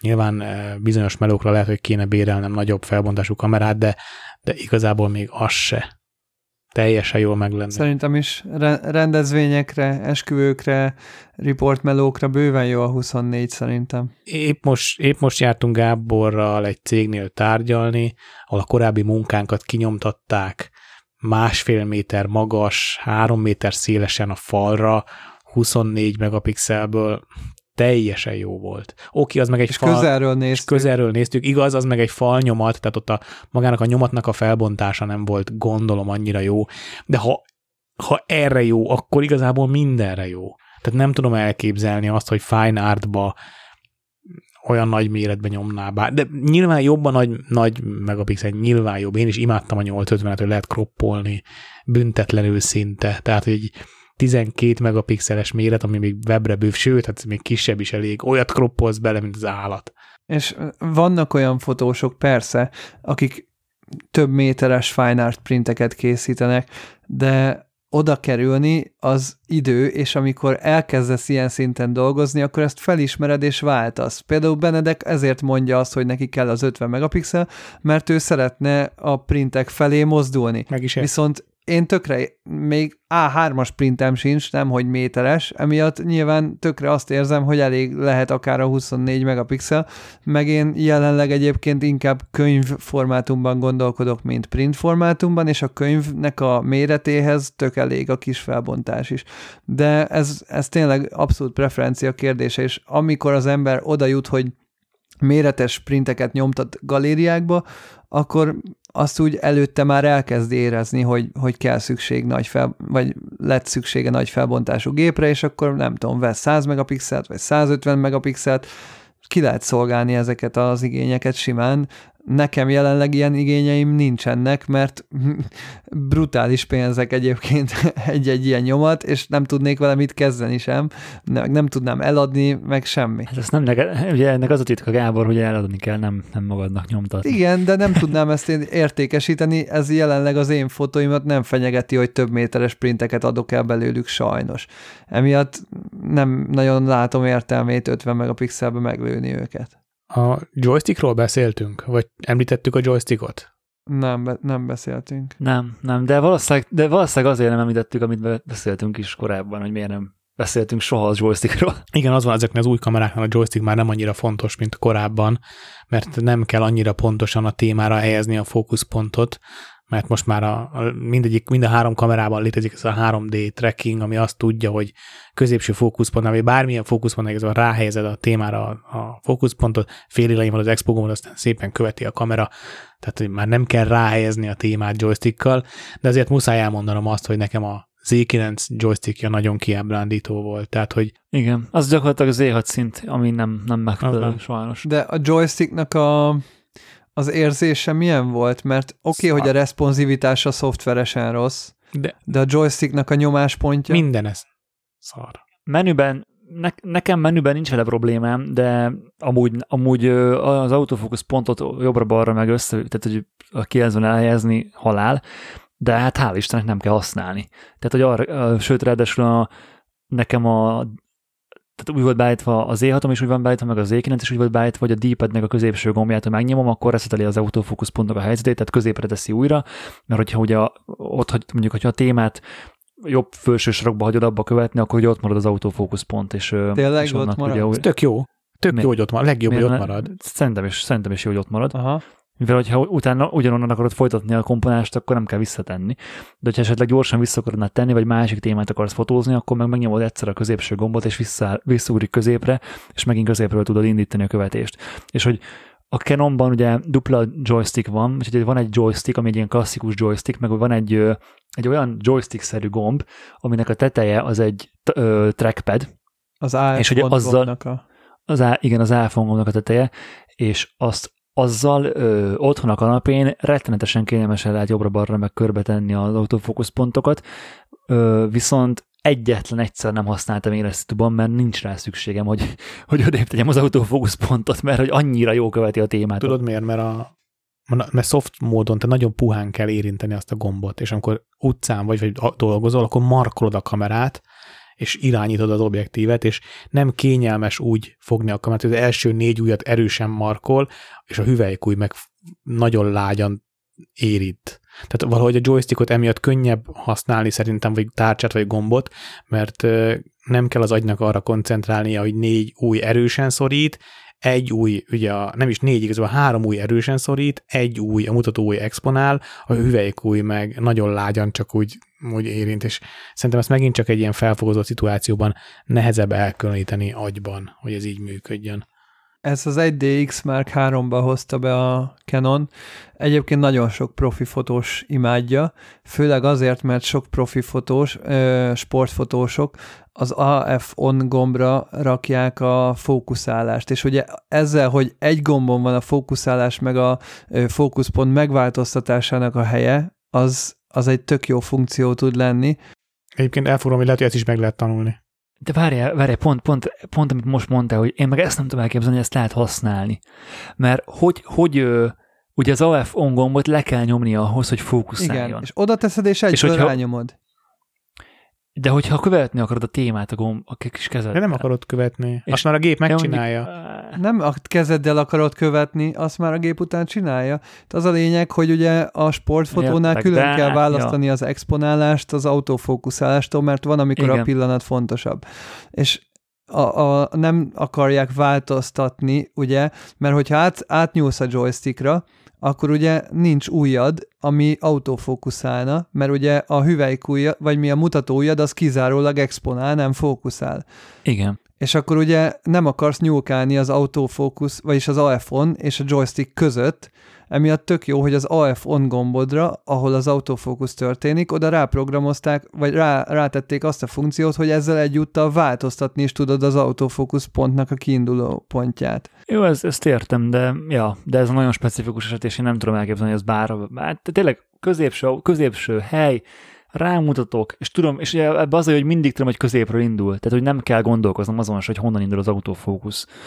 Lehet, hogy amikor egy ilyen, tényleg egy, egy le kell követni egy focistát mondjuk egy 400-as telével, akkor lehet, hogy van, van annak létjogosultság, hogy odébb kell tenni, meg, meg el tudom képzelni, hogy ez, ez hasznos. De nagyon sokszor, szerintem egyébként egy 400-as telével nem tudod csinálni ezt az átkomponálást, és tökre megvan az, hogy passzol igen. egyet a focista, és át kell rakni a fókuszt a másik emberre, aki passzol, akinek passzolta igen. a képkockán belül és akkor nem kezdesz el újra komponálni, mert egy 400-as telével, ha újra komponálsz, az miközben Alá. fut a focista, és támadnak előre, és próbálod lekövetni a mozgást egyenletesen, nem tudod még, még pluszba megkomponálni, meg újra komponálni, hanem csak át akarod pattintani a fókuszt egy másik pontjára a képkockának. De, de hogyha már az autofókusz pont mozgatásról van szó, ugye a Canonban van egy csoda feature, ami a fotós szemkövető autofókusz, hogy az autofókusz pontot nem csak gombnyomással vagy tapipad simogatással tudod arrébb tenni, hanem a szemeddel is. Ugye ez, ez, ez, egy, ez egy első iteráció. Ez gyakorlatilag úgy néz ki, hogy oda megy a fókuszpont, ahova fotósként te a keresőben nézel. A fókuszpontnak a kiinduló pontja. Utána a követés az már, azt már a kamera intézi. Igen. Igen, és ez a funkciónak az első ilyen formája, ez elég erősen beta tesznek is tekinthetjük, többek között azért is, mert több emberrel ezt kipróbáltattuk, és többek között nekem sem működött. Tehát akár mennyire fókuszáltam a témának a fejére, mondjuk, nem akart oda menni az a kis pont. Hat embernek adtuk oda a kamerát, hat ember szemére kalibráltuk rá, akinél elsőre nem működött, ott megpróbáltuk a másik szemet, de az se járt sikerrel, úgyhogy kimondhatjuk azt, hogy hatból három tudta használni ezt a funkciót, beleértve engem is, és nekem úgy, hogy működött, igazából nagyon tetszett, de nem tudom elképzelni, hogy, hogy munka közben használjam, egyszerűen túl sok fókuszt igényel, túl sok koncentrációt, de megint csak egy olyan dolog, amit nem volt időm megszokni. A, a munka közbeni használatát Ö, egyébként én sem tudom elképzelni, és pont azért nem, mert jellemzően egy fotósként nem a témát nézed a keresőben. Tehát nagyon, nagyon kevésszer van az, hogy a témára rátapadva ö, nézel, és engem, én, én azt tudom elképzelni, hogy engem kizökkentene. Tehát én nézem a kis belógó helyeket, nézem a fényeket, hogy hogy vannak a háttérben, mit tegyek még bele a keresőbe, vagy a kompozícióba, mit ne tegyek bele, hogy mennek a vonalak, és egyfolytában össze-vissza pásztázza a keresőt, és uh, lehet, hogy egyébként ezért sem működött, hogy, hogy nagyon... De ez nem, nem kell, hogy, a, a, tehát, hogy ez csak egy Értem, kiinduló pont.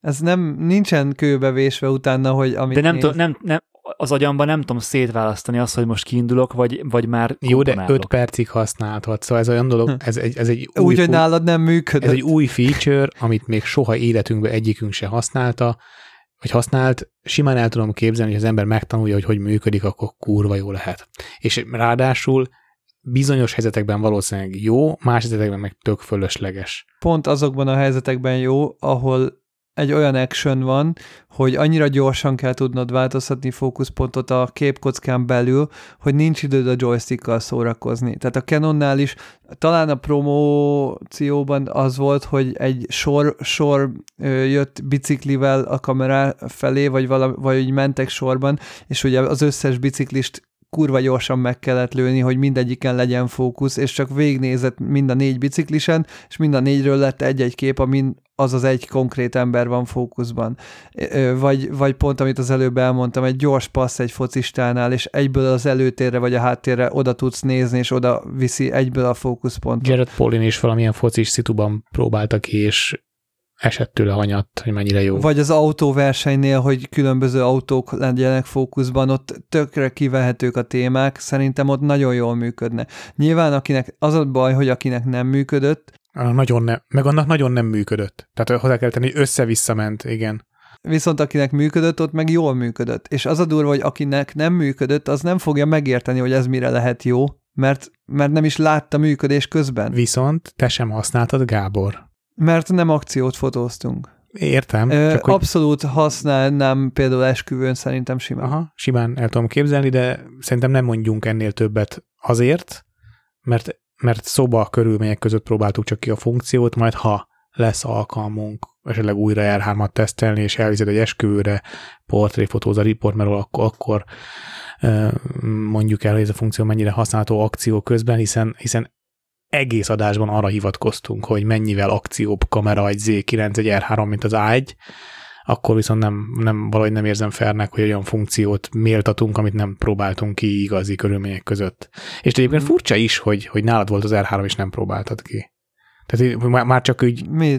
Hát ez az emkövetést, hogy, hogy ez mennyire. Hát az utcán, hogy az utcán. De nem, hogy tényleg fotózás közben nem jutott eszedbe, mert igazából én úgy voltam velem, amikor nálam volt, hogy macerásabb megtanulni, használni, mint, ha, mint magát a kamerát használni, amit meg már tudok. Meg annyira jó, tehát annyira jó a 3D tracking mindegyik gépből, hogy igazán az összes fancy autofókusz mód el van felejtve, mert azonnal ott van a szemen, azonnal látja, azonnal éles, úgy követi, ahogy kell, és igen. Ez, ennél több nem is, igazán nem kell, nem kívánhat ennél többet Igen. egy fotós, hogyha en, ezzel nem tudsz éles képet csinálni, Sem, akkor, ne fotózz akkor teljesen fölösleges. Egy ö, mennyasszonyi csokordobásnál nagyon el tudnám képzelni az előtér-háttérváltást nagyon gyorsan. Ott például tök jó, hogy először ö, a, a, a, ugye a mennyasszonyon van a fókusz, és nem lövöd úgy végig a sorozatot, hogy a mennyasszonyon marad, hanem akár levegőben átváltasz nagyon gyorsan. Nyilván ezt most így nem tudtuk kipróbálni, és ahhoz, hogy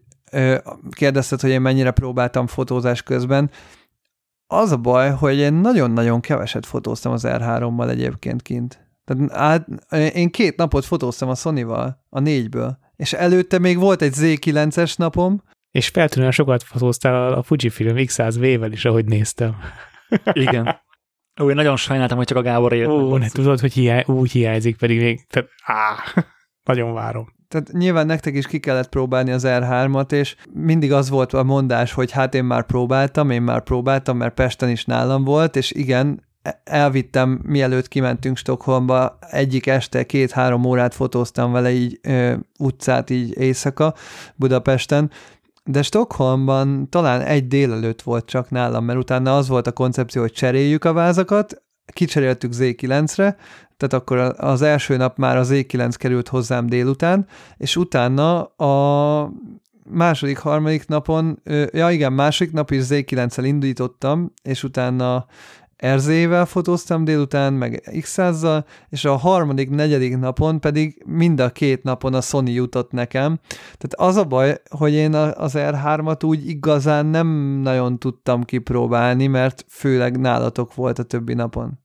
Próbáltuk veled megszerettetni a Sony-t. Hát kösz jó, jó kiszúrtál velem, de mindegy. De, de, de legalább így a Peti azt tudja mondani a négy nap után, hogy a sorrendje az Z9, A1 és R3. Igen, ez nagyot változott. Én meg azt tudom mondani, hogy A1, Z9, R3.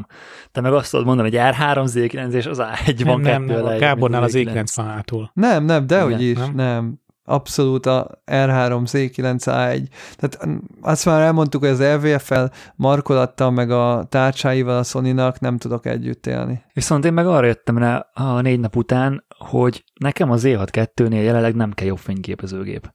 Tehát full frame DSLR-ből nekem az E6 minden szempontból tökéletes. És úgy, ahogy van, azzal a kialakítással, azzal az építésminőséggel, olyan, olyan tárcsákkal, olyan felbontással, ö, olyan autofókuszsebességgel, meg követéssel nem kell, ne, nem, nincs rá szükségem jobbra. Na, ez, ez tök jó hír egyébként, hogy a már meglévő gépeddel elégedett vagy. Én pont azt éreztem az R3-ban, hogy ugyanaz, mint az EOS csak sokkal jobb mindenben és gyorsabb, és pont az az a sebesség, az a responsivitás, az az azonnali shutterleg nélküli ö, fotózás, nekem nagyon hiányzik az EOS R-ből. Tehát én az 5D után, tudod, a klasszik DSLR shutterleg után mindig lassúnak éreztem a tükör nélküli gépeknek a shutterlegét, főleg az EOS r aminek eléggé lassú egyébként a, a, az ármechanikája, ezért is nagyon lassú a sorozatképe is. Az R3 az abszolút egy nagyon nagy előrelépés lenne számomra, de már az R5 is, tehát egyébként én nagyon régóta érzem, hogy ha lenne rá keretem, akkor nekem bőven cserélni kéne, mert a Canon kínálatában van csomó tök jó kamera, ami jobb, mint az EOS R, csak nyilván ott vagyunk, hogy az R6 is 1 millió forint és 20 megapixel, azt meg nem nagyon akarom. Megszar a kijelző. Az nem érdekelne. A 20 megapixel zavar, meg, meg hogy drágák nagyon. Meg a kártya foglalat zavar sajnos. A kártyákról még beszélnünk kell itt is. Igen. Tehát az, az, az, az a nagy bajom, hogy ha lenne elég nagy buffer a gépekben, akkor tökre nem lenne szükség ezekre a szuper gyors memóriakártyákra, és én el tudnék élni szerintem egy dupla SD-s R5-tel is például. És nagyon zavar az, hogy több százezer forintos CF Express-et kell vásárolnom egy R5-be például, úgy, hogy igazából egy kvázi halott kártyaformátum, ami nem megbízható, vadi új SanDisk kártyaolvasót hoztunk el, és nem működött rendesen, dupla, ha dupla kártyás a gép, jellemzően SD kártya a második kártya, tehát ráadásul még kétfajta ö, kártyát is tartanod kell. De még ez a jobbik verzió, mint a Z9-nek a dupla XQD-ja. Hát igen, ott meg az a mondás, hogy nem fogja vissza az SD kártya a sebességet, de akkor meg duplán kell megvenned, ha dupla kártyát akarsz. Igen, de ezt értem is, de hogy az az árelőny, amit, amit az, az Z9 élvez az R3-mal szemben, az gyakorlatilag az első vásárlásnál a kártyával elveszíti. Ez így van. Igen, így van. És ilyen szempontból egyébként a Sony a legjobb, mivel abban CF Express Type A foglalat van, amiről azt kell tudni, hogy nem csak CF Express kártya megy bele, hanem SD is. És ezért tudsz két SD-t beletenni, tudsz beletenni két CF Express-et, tudsz beletenni egy CF Express-et, egy SD-t, tudsz beletenni egy darab SD-t, tudsz beletenni egy darab CF Express-et, és gyakorlatilag bármi, bárhogyan tudod kombinálni ezeket a kártyákat, és itt tényleg Ö, hogyha neked nagyon szükséged van arra, hogy brutál puffel, meg brutál, sebes, brutál hosszú sorozatot tud lőni, akkor megveszed a dupla CF Express-et, ha meg nem, akkor meg elég neked a sima dupla SD a backup miatt, és boldog vagy, és nem kötöttél el félmillió forintot csak kártyára. Gyakorlatilag ez az a szempont, amiben a Sony a legprofibb az összes közül. Igen. Miközben azt Igen. mondtuk nem profi kamerának. Miközben a Sony találta ki a CF Express Type B-t is, nem tudom, hogy vette rá, és mennyi pénzzel a Canon-t és a Nikont, hogy azt a kártyafoglaltot használja. Adtál neki. De ennyire egyszerű, az volt. Az volt a voltban. Igen, hát ez a, ez, ezt a Nikon is jól beszopta szerintem. Tehát ez, ez a kártya, én, én amióta D4 felhasználó vagyok, azóta kell ilyen kártyát használom, hát memóriakártyám ennyi még nem bent tönkre. Sőt, igazából soha nem ment tönkre memóriakártyám korábban.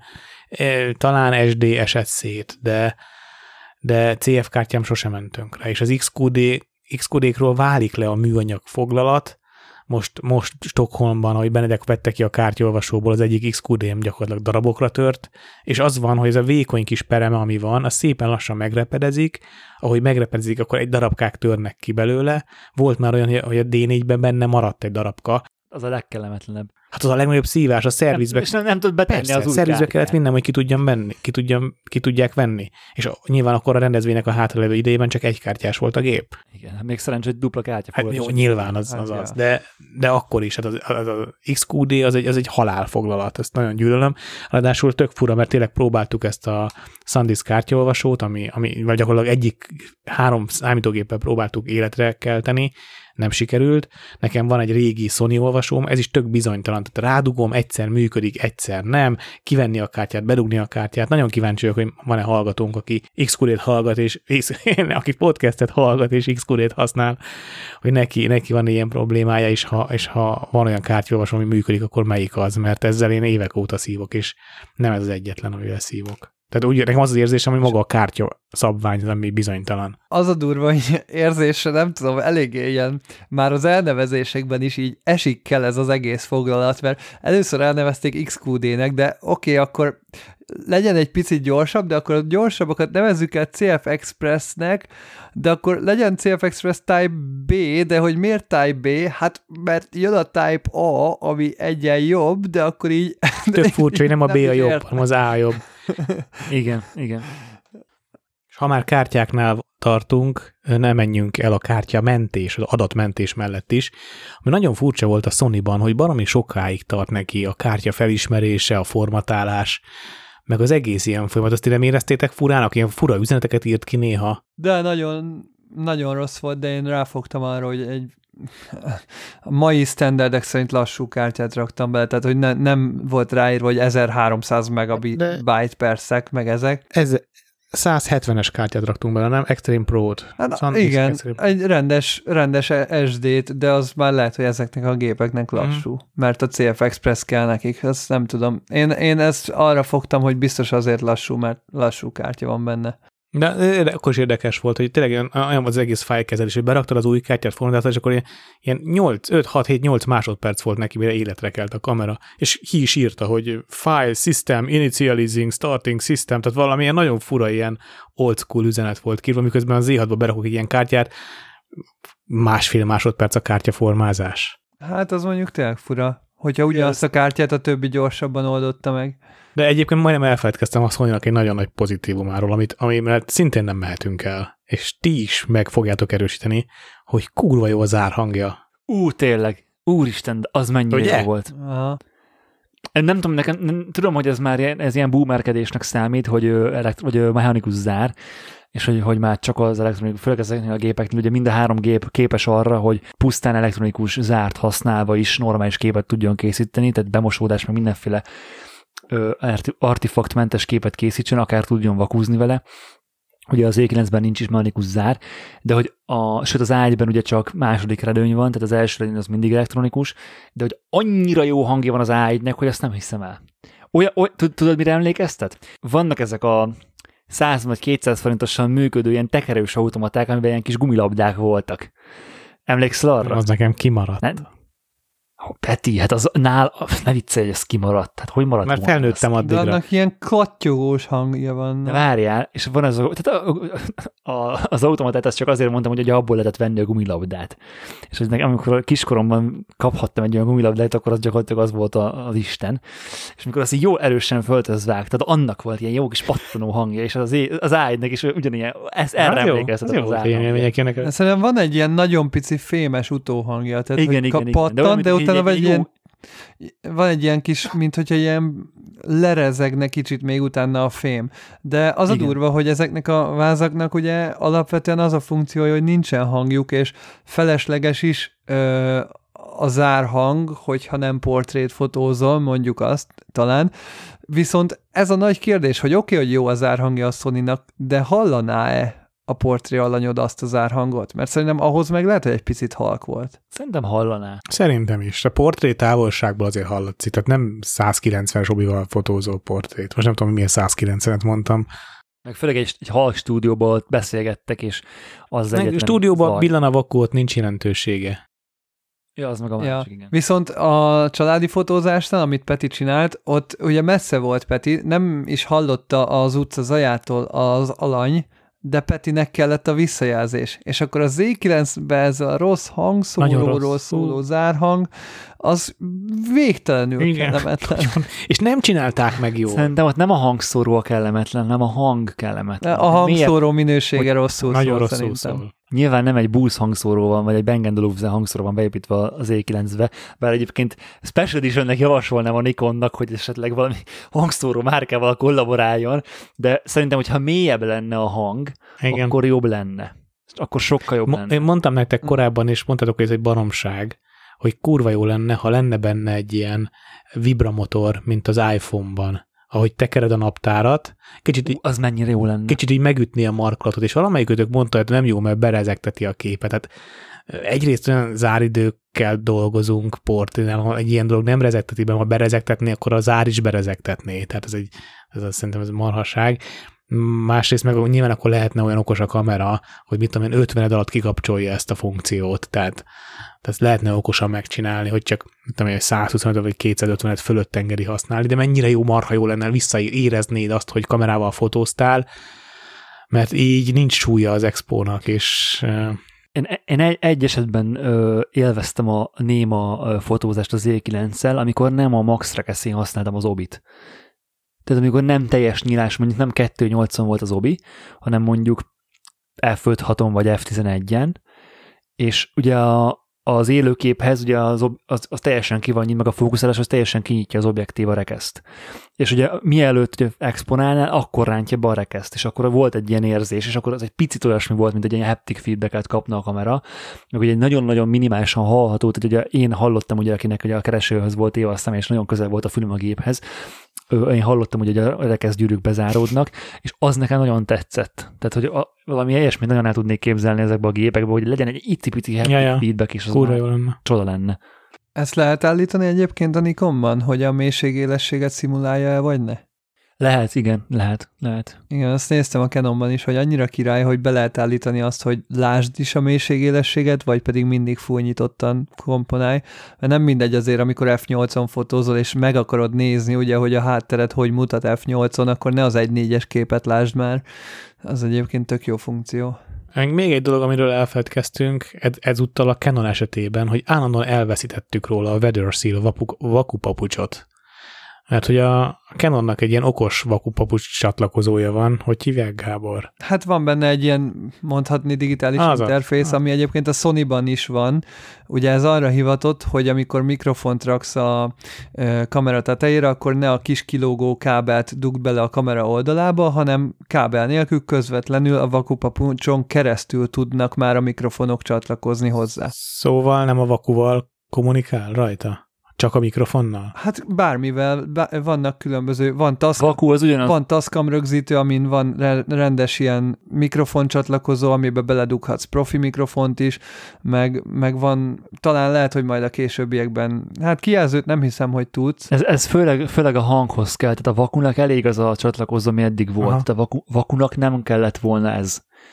Tehát egy sima rendszer vakú nem igényel egy ilyet, mert mindent meg tud oldani azokon a pineken keresztül, ami, ami amin 20 éve, kere- 20 20 éve megoldotta, vagy 25 éve megoldotta. Ja, ja, ja.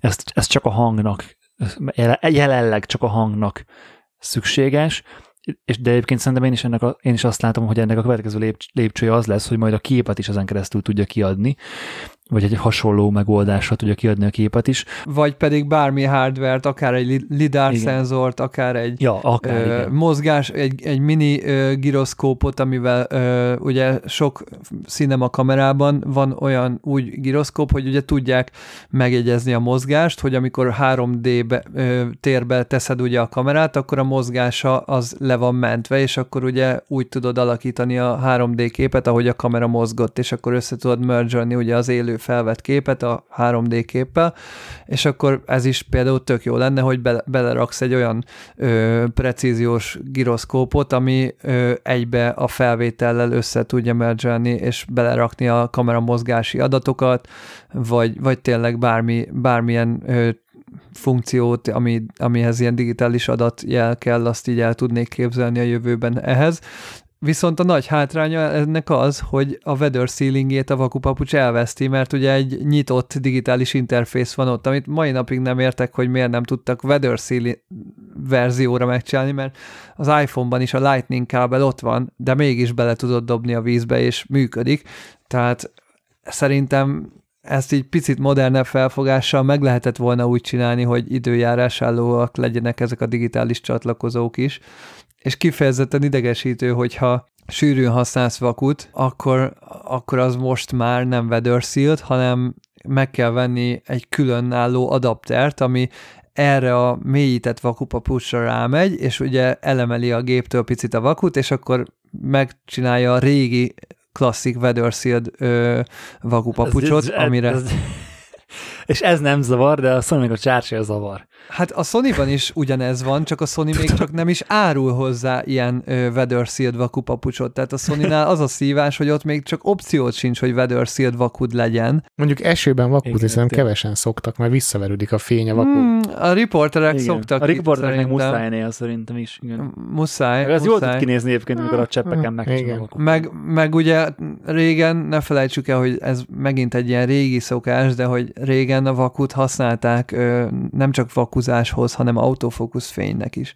Na jó, azt hagyjuk, azt a, Canon, a azt, a Canonos megoldást inkább hagyjuk, amikor megvakít a vakú, és utána fotózol. Mi az, hogy megvakít a vaku, és utána Hát a fotó? Canon új, a Canonnak az autofókusz segédfény az úgy működött, hogy a vakú és stroboszkóposan mozgott. Dehogy is. Mi? Ne, sim, normál infrás, dehogy ilyen soha nem. Ez az ilyen Van ilyen. ezer éves van ilyen, technika. mert a 450D-ben fölcsapódott a kis Hát hát, jó, és a legamatőrebb 30 ezres gépen, igen, de most nem erről beszélni. Ezt mondom, hogy régen a Canonokon a- a segédfény így működött. Nagy vakúval is, meg kis vakúval is. Nagy vakúval is.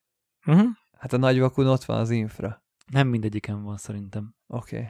Mindegy, ugorjunk, de értem, amit a Peti mond, ö, igen, ö, de és, ja, és annak ellenére, hogy ezt a kis vakupapucs szílelő gumit, aminek megkockáztam, hogy a bruttó kereskedelmi forgalomban lévő ára, az minimum 15 ezer forint, Erre Jó lenne erre rákeresni, nem tudom mi a neve. azt háromszor hagytuk el majd, nem? Szerencsére ebből egyszer a lakásba, kétszer a táskába találtuk meg, de hogy ezen kívül a kereső gumit is jel- jellemzően elhagyta a Canon, és hasonlóan a táskából kiemelés során.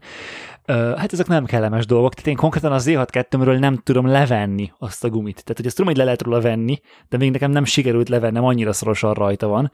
Hát itt a Canonnál ilyen probléma nincs, hogy nem tudnád levenni. Elég csak kivenni a táskából hozzá a fényképezőgépet. Igen, egyébként zavaróan hosszú lett a gumi ott a, a belenézőnél, ugye, mert infrával így körbe rakták az IAF miatt, és ott ilyen jó nagy méretű lett a gumi, sajnos a korábbi Canonokhoz képest is. Táskában tényleg nagyon kilóg. Mi a véleményetek a bajonett gombokról? Ugye ott is vannak különbségek. Régen sokat cikiztük a sony azért, mert rossz helyre rakja az objektív és a markolet közé rakja a bajonett oldó gombot, és hát érdemes volt találkozni és beszélgetni egy Sony userrel, Emillel, aki megmutatta, hogy hát azt nem, nem a jobb kézzel kell megnyomni, hogy kényelmes legyen, hanem bal kézzel, és igazából még csak nem is szólhatunk érte egy szót sem, mert az összes, másik két kamerán, összes többi gyártókameráján is bal kézzel oldod a bajonettot, bajonettet, most a sony át kell nyúlni a túloldalra, és így, hogy bal kézzel oldottam, így már nem volt olyan kényelmetlen, mint korábban jobb kézzel. Igen, ugye azért oldanád jobb kézzel reflexből azt a gombot, mert amikor fogod a markolatot, akkor a gyűrűs ujjad mondjuk, az pont odaér arra a gombra. Odaér, hogy akkor azon De hát pihen nem- sajnos fotózás közben. Igen, igen, igen. Ez a baj. De hát, de hát ugye logikusan nem az, tehát nem, nem úgy cserélsz objektívet, hogy ma- markolod a gépet és nyomod a gombot a kis, kis ujjaddal, vagy a gyűrűs, gyűrűs ujjaddal és a másikkal megtekered, hanem szépen megfogod a fényképezőgépet, a, stabilan a kezedbe, megnyomod a gombot, és leveszed az objektívet, és innentől kezdve nincsen probléma. Csak annyira tényleg ott van, hogy így akarva akaratlanul így, így kezdél az ember leoldani. Van még néhány funkció, amit felfedeztünk. Az egyik az, hogy a Z9-ben lehet nagyon-nagyon hosszú után 900 valány másodperces expót készíteni, míg az R3-mal csak 30 másodpercet, szerintem a Sony-val is. Ezt úgy érti a Gábor, hogy a tárcsáról kivezérelt expót, tehát hogy a tárcsát lehet 900 másodpercig tekerni, hogyha Z, Z6 Z7 van, akkor is meg tudjátok ezt csinálni, csak be kell állítani az Extended Shutter Speed Dial-t, vagy valami hasonló funkció neve van. Ja, ez tök jó, nem kell applikáció vagy ilyesmi. Akkor a billentyűzet világítás az az E9-nél jó, mert az összes billentyűt világítja, míg a Canonnál csak a gép bal oldalán lévő billentyűket, tehát például a tárcsák körülötte meg ilyesmi nincsen kivilágítva, bár mondjuk Nikonnál sincsenek a tárcsák mondjuk kivilágítva. A Sony-nál meg szerintem nincs is billentyűzet világítás. Akkor az R3-nál viszont van gyorsabb záridő elektronikus módban, mint a Nikonnál, mert 1 per 32 ezer helyett 1 per 64 ezret tud, és ami még egy dolog, amit észrevettünk, és tök jó, hogy ugye beszéltük korábban, talán a ö, csoportban, hogy ha sorozatképet lősz, akkor tök jó lenne valamilyen iPhone jellegű visszanézés, vagy egyben törlés, és az R3-nál van olyan, hogy ha lősz sorozatképet, akkor érzékeli, hogy mikor indult és mikor van vége a sorozatnak, és a kép törlésénél nem csak egyenként lehet törölni a képet, hanem van egy olyan opció is, hogy jelenet törlése, és akkor a teljes sorozatot egy kattintással törli, nem kell egyenként a 100-200 képet kitörölnöd. És olyat tud Gábor, hogy egy képet kijelölök, hogy ezt tetszik, és az összes többit töröld? Olyat sajnos nem. Tehát vagy az összeset, vagy csak Akkor egyet. semmi értelme a funkciónak. Nem, van értelme szerintem. Persze, hogy van. De De... ez lenne a királyság gyakorlatilag. Igen, ez lenne, ez lenne az értelme, igen. De szerintem lehet, hogy lehet, De tudod? várjál, hogyha, hogyha, ha hogyha azt akartam pont mondani, hogy lehet protektelni egy gombbal a képeket a fényképezőgépben, Akkor viszont és azt nem lehet, tudod hogy lehet. kitörölni. Ja, ja, ja, akkor lehet. Ezt se De igen, próbáltuk ki, azt tudja, hogy ez működik. Na, ezt nem próbáltuk. Akkor a másik, hogy vannak ugye elől a markolatnál, nyilván a Sony-nál nincs, de hogy a Nikonnál és a Canonnál vannak a markolatnál olyan gombok, amik ugye belül vannak a bajonetnél, és meg tudod őket nyomni programozható gombok. A Nikonnál az az előny, hogy három különböző gombod van, a Canonnál csak kettő különböző gombod van, viszont az kettő-kettesbe, portréállásba és ver- ö, landscape is el van helyezve. Tudsz más funkciót programozni rájuk, nem muszáj összekötni.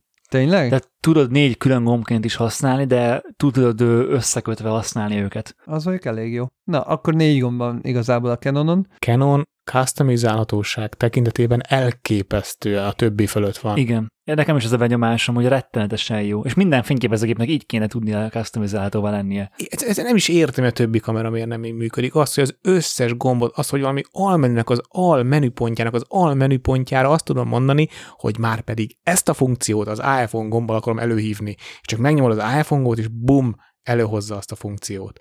Az, hogy fókusz módot, vagy fókusz, ö, fókusz pontot áthelyezni szemmel, tapival, joystickkal, kijelzővel lehet.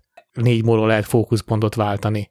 Viszont a Z9-nél a töltő az nagyon menő. Azt hozzá kell tenni, hogy a Z9-hez egy olyan töltőt kapsz, ami egyszerre egy aksit tud tölteni, a Canonhoz dupla töltőt kapsz. A Nikonnál el kell mondani, hogy ez az első Pro váz, amihez egyes töltőt adnak. Tehát amióta én Nikon Pro user vagyok, mindig kettes töltőt kaptam a kameráimhoz. Z9-nél spóroltak sajnos. Cserébe Cserébe USB-C-s bemenetet kapott ez a töltő, tehát mondjuk egy MacBook töltővel föl tudod tölteni a fényképezőgép aksidat, és nem kell 8 darab kábelt cipelned, hogyha helyszűkében vagy. Ugye, ugye ez a régen, nem is az, hogy régen minden fényképezőgép töltő jellemzően ezt a 8-as alakú dupla pines tápkábelt, ezt tápkábelnek szoktam nevezni. magnókábelnek hívják a, a, az öregebbek. Igen, ö, mindegyik ezt használja, ezt most a Nikon leváltotta USB-C-re, én ennek egyébként örülök, meg attól függetlenül, hogy az egyes, hogy ez a töltő, ez csak egy aksit tud, nagyon pici. Tehát, a- tehát a Canonnak a töltője azért, az egy, azért ez egy nagy darab műanyag.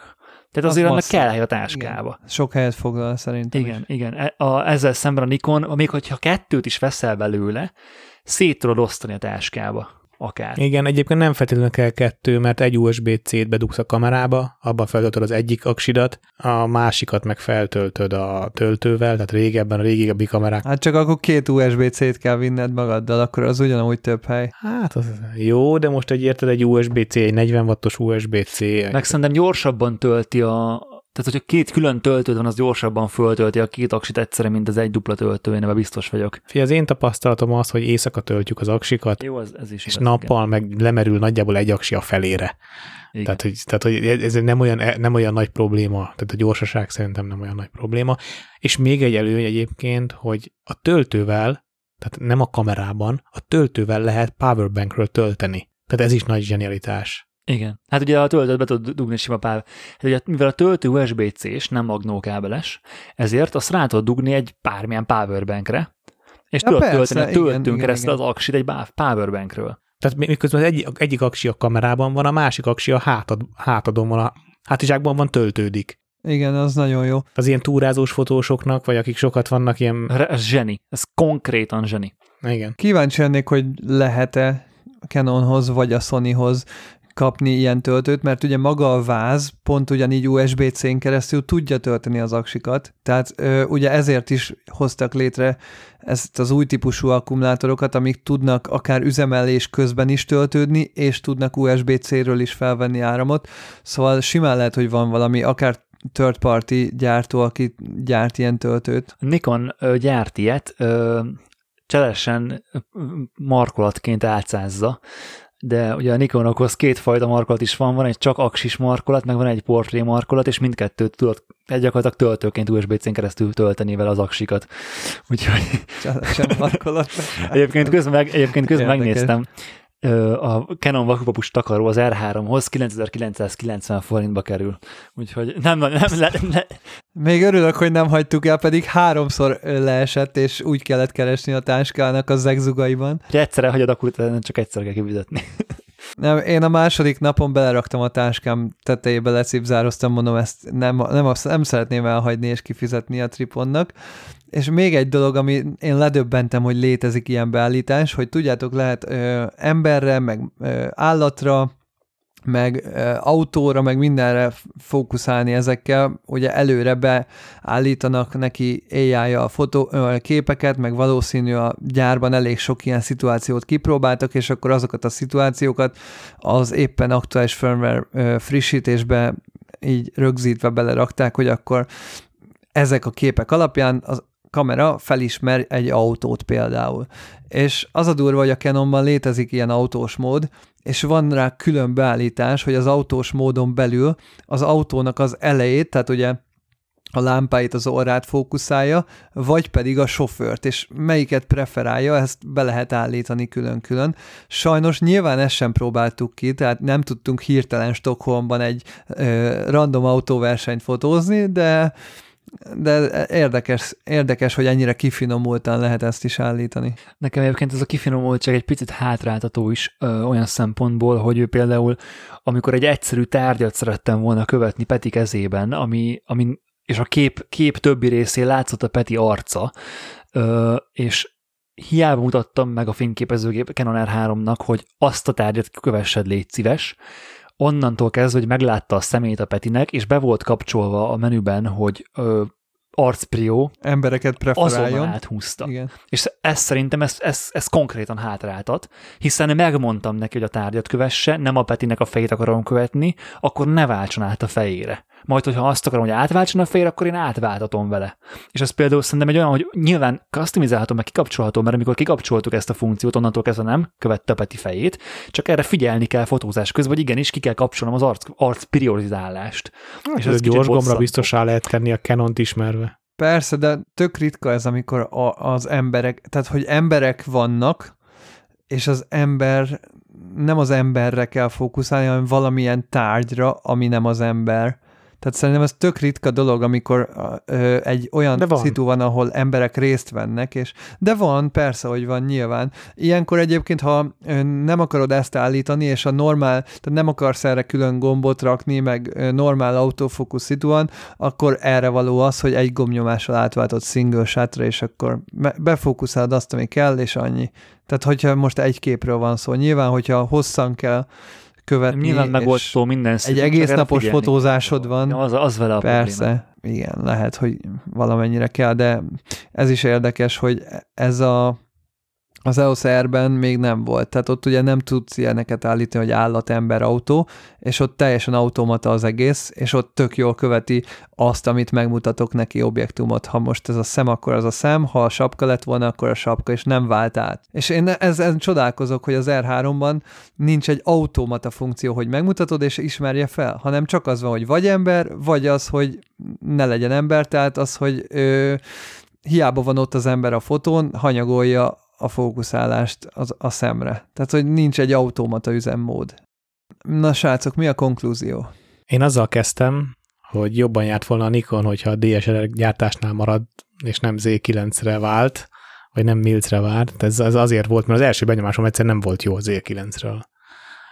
Balkinak, nehézkesnek, főleg a joystick miatt egyébként, főleg a joystick miatt nagyon nehézkesnek tűnt a kezelése, miközben egy első benyomásra a Canonnak ugye mondtam is, hogy nekem a fogása is jobb volt, szemrehez emelve is kényelmesebb volt, az autofókusza is magabiztosnak tűnt, és magabiztosabbnak így elsőre, mint a Nikoné, mert hogy sokkal jobban követi le visszajelzésben az autofókusz pontot, a vissz, tehát a visszajelzése az sokkal, sokkal magabiztosabb. A Sony az meg könnyű, tehát ebből a szempontból mindenképpen ez egy pozitívum mellette és nem, nem volt jó benyomásom az E9-ről elsőre, úgyhogy kellett neki a négy nap, hogy megszeres, megszerettesse magát. A autofókusza szerintem bomba biztos, nagyon jónak tűnik. Izóban nem olyan jó, de ez engem annyira nem zavar egyébként, de, de tényleg hozzáteszem a csalódás, tehát az, hogy a 850, a D850 az ugyanilyen szenzor, szenzora volt, és azzal én teljesen elégedett voltam izóba, Úgyhogy ezt nem tudom, miért, lett ilyen kis gyengus, és az összes felhasználó a Nikon csoportba ezt írja, hogy milyen béna az izója. Úgyhogy végül részben azért, lehet egyébként, hogy részben azért, mert tényleg tizen éve Nikont használok, és valahogy jobban rá tudtam szokni, és így, így lett, így lett az, hogy a Nikont hoztam ki számomra a legkedvesebb kamerának, Canon a második, mert, mert elképesztően jó kamera egyébként tényleg, és Sony lett az utolsó, és itt most már nem tudom az árát, nem tudom az árát figyelmen kívül hagyni, tehát hogy egy markolatot szeretnék rá, mint hogy az összes többi kamera markolatos, akkor 3 millió forintba kerül, az azt jelenti, mint hogy a Z9-et megveszem egy 35, egy 50 és egy 85-ös obival. Tehát gyakorlatilag Z9-et egy használható szettel veszem meg, a Sony-nál még csak egy kameránál járok de ha Z6-ot nézek, akkor Z6, Z6, Z6-2, Z7-2, és még az objektív sor, valami még talán belefér. Lehet, hogy abban már nem fér bele objektív, bocs. De belefér. Ab... Úgy, nem, nem, hát a, ké, a két, a Z7-2, meg a Z6-2 az 2 millió forint összeadva, hát és plusz igaz. egy millió az objektív sor. És még van egy millió forint. Hát ne, valószínűleg több a kettő most már. Lehet. 2 millió Hát egy. akkor 800 ezer is van. Szóval, szóval ennek az árnyéka, vagy nem tudom, az, és tényleg az van, hogy, hogy akárhogy akartuk, azt, hogy ne megint egy ilyen Sony lett az utolsó adást hozzunk össze. Tényleg, tényleg rohadja, rohadjak meg, nagyon akartam, hogy a Sony, hogy, hogy érezzem azt, hogy ez egy prémium kamera. Tényleg rohadtul akartam, nem az. Nem jó fogása, nem jók a tárcsák, visszajelzése, nagyon rossz az LVF. És ha csak ezt használod, sose fog feltűnni, és, és, és tök boldog leszel vele de tényleg ott, hogy egymás után szemethez emeled az E9-et, szemethez emeled az R3-at, szemethez emeled az A1-et, ordít a különbség. Minden tekintetben. És ezt, és ezt nem lehet elvitatni. Hát én azért itt állok még mindig a Sony A1-et az első helyre téve, és pusztán a, tényleg a, a formfaktor miatt. Tehát nekem nem kell markolatos gép, és kész és ezzel nem csak én vagyok így szerintem egyedül, és ti nyilván a saját szemszögőtökből vizsgáljátok ezt, Peti meg Gábor, rendezvényfotósok vagytok, oda kell egy, oda jó egy vertikális markolat. Én, én, én nekem azt nem, én nem igényli a felhasználási módom, és inkább csak nehézség, Ö, és persze az LVF az botrány, de ott van a hátsó kijelző, ami meg így szó-szó, Ö, de az autofókuszban, meg képminőségben, meg a Sony, tehát tényleg ott van a ugyanaz, ugyanabban a ligában, mint az 9 meg az R3. A Canonról ugye beszéltünk, hogy a kijelző miatt az nekem gyakorlatilag teljesen off, tehát hogy bármit lehet, lehet a Canon az asztalra, hogyha azt a kijelzőt nem cserélik ki, akkor az nekem szóba se jöhet konkrétan, tudom, mint hogy meg se jelent volna ez a fényképezőgép. Az E9 egyébként az egy remek gép, hogyha markatos gépre lenne szükségem, akkor nyilván gondolkodás nélkül én is azt használom, mint ahogy a Peti is. Viszont ö, nekem az a konklúzióm a hétvégével, hogy a Z62 a nekem való fényképezőgép, nekem ezekre a fényképezőgépekre egyáltalán nincs szükségem, ö, és nézzük meg a Fuji GFX 100S-t, hogy az ki tudja billenteni a stabil pozíciójából az E6-2-t, vagy sem. Annyit azért hozzátennék, hogy nem a markolat megléte miatt tetszik jobban az E9. Nekem sem.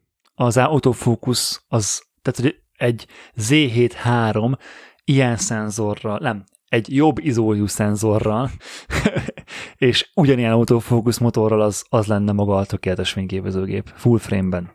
Nekem most az a konklúzióm, hogy egyik fényképezőgépet sem vásárolnám meg, azért, mert a Canonnál a 24 megapixel a dealbreaker, a Sony-nál úgy az összes negatívuma, amit már korábban elmondtunk, nem fogom magam ismételni, a Z9-nél pedig megvan a, a 45 megapixel, viszont én már akárhogy markolatos, meg profiváz, meg nem tudom, nem akarok ilyen nehéz tankot az a nagyon nagy bajom a Nikonnal, hogy elképesztően nehéz, és el tudnám fogadni, hogy ezek a próvázak ilyen nehezek, ha nem lenne ott az R3 mellette, ami sokkal, sokkal, sokkal könnyebben meg tudta oldani ugyanezt 200 grammal könnyebb? Sokkal, nem tudom, hogy pontosan mennyivel hivatalos adat szerint, de az R3 könnyebb, mint az R5 markolattal akkumulátor nélkül és az R3 aksival könnyebb. Tehát konkrétan, ha most van egy markolatos R5-öd, és ezt így használod, onnan upgrade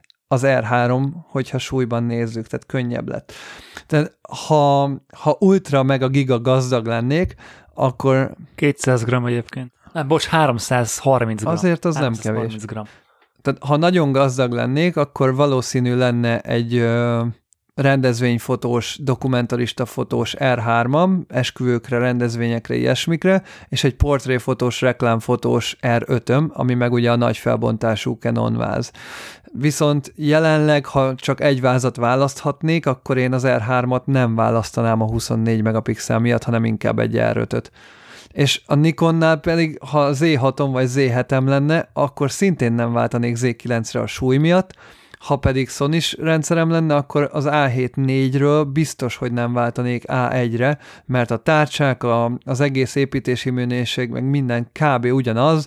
Nyilván annyi a különbség, hogy az A1 tud 8K-ban videót felvenni, meg egy picit ugye 30 megapixel helyett 50 megapixeles a szenzora, de hogy én ezek nélkül tudnék élni, és bőven meglennék az 1 millió 1-es A7 4-jel a 2 millió 8-as A1 helyett. Szóval részemről, részemről ez a konklúzió, hogyha r van, Z7, Z6 2 van, vagy ilyesmi, vagy pedig van egy A7 4 akkor szerintem nagyon-nagyon meg kell tudnod magadnak indokolni ezt a, az A1 és Z9 és R3 vásárlást. Nem meg kell tudni indokolni, hogyha neked erre a gépre szükséged van, akkor azt tudod és akkor már vettél egy ilyen gépet, vagy már elő van rendelve. Hogyha meg hobbifotós vagy, meg... Hát meg ha megvan a pénzed. E, igen, hogyha meg, hogyha meg olyan típusú fotós vagy, mint... Azt nem is számítjuk, te, tudod. Hogyha meg olyan típusú fotós vagy, mint akár a Peti, vagy a Gábor, vagy mint én, egyáltalán nincs szükség egy ilyen riporter, vagy egy ilyen, nem is riportervázra, hanem egy ilyen Mondhatjuk, hogy ez riporter, milyen vázok ezek, srácok? Rip- hát épp ez a lényeg a Z9-nek, hogy egy hibrid kamera. Tehát én éppen az, én egyébként, ne, egyébként én nem vagyok rendezvény, meg se riporter fotós Benedek. Tehát, hogy... Hát azért sok... több rendezvény fotózol, mint bárki más hármunk közül. Vagy fotóztál, akkor úgy mondom. Hát igen, de egyáltalán nem is ez az, nem az az irány, amit most csinálok. Tehát, hogy én a, jövő, a következő kamerámat egyértelműen nem a rendezvényfotó szempontból veszem mm. egyébként. De, ja. de az E9-ben az a zseni, hogy gyors is tud lenni. Ugye a sebessége sorozat felvételben pont az, a, tehát a kettő között van, ez a leglassabb, ugye, sorozatfelvételben? Ró, róban. Hát attól függ, hogy igen, róban igen, de, de épekben nem. Aha, mindegy. Épekben meg a leggyorsabb. Hát a riporterként simán elég épeget lőni, a 20 frame per sec pedig róban mindenre elég, tehát hogy nem tudok elképzelni a szituációt, hogy ne lenne elég, ne lenne, ne lenne elég, igen, gyorsabb kéne. Szerintem, szerintem az E9 ilyen szempontból is jó, hogy is felhoztad a témát, hogy tök jó overall kamera. Tehát, hogy a nagy, nagy felbontás az lifestyle-ra, meg ilyen image-re, reklámra is akár alkalmasá teszi, a sebessége, meg riportra, meg a fogása, meg a markolata, meg riportra is alkalmasá teszi. Az R3-ban sincs ez, meg, meg a Sony-ban sincs, meg egyik, egyik irányba lók ki a másik, a másik irányba. Így van, én nagyon örülnék, hogyha majd egyszer egy R1 vagy valami, tehát hogy az R3-at egy nagy felbontással a tökéletes kamerának látnám, és akkor tudnám, hogy milyen irányba kell menni, mire kell gyűjteni. Jelenleg számomra az r lenne opció ö, a megapixel miatt, viszont ott meg nincsen ez a ö, gyors lefolyású elektronikus shutter, ami, ami meg már most egy lehet, hogy egy picit hiányozna. Reméljük, hogy majd lesz egy erre egy hamarosan. Hmm. Szerintem, szerintem nem kell, nem kell az még, Gábor, szerintem bőven jó lesz el annélkül. Na, hát a hallgatóknak azt tudjuk ígérni, hogy a következő adásban talán nem lesz ennyi technika.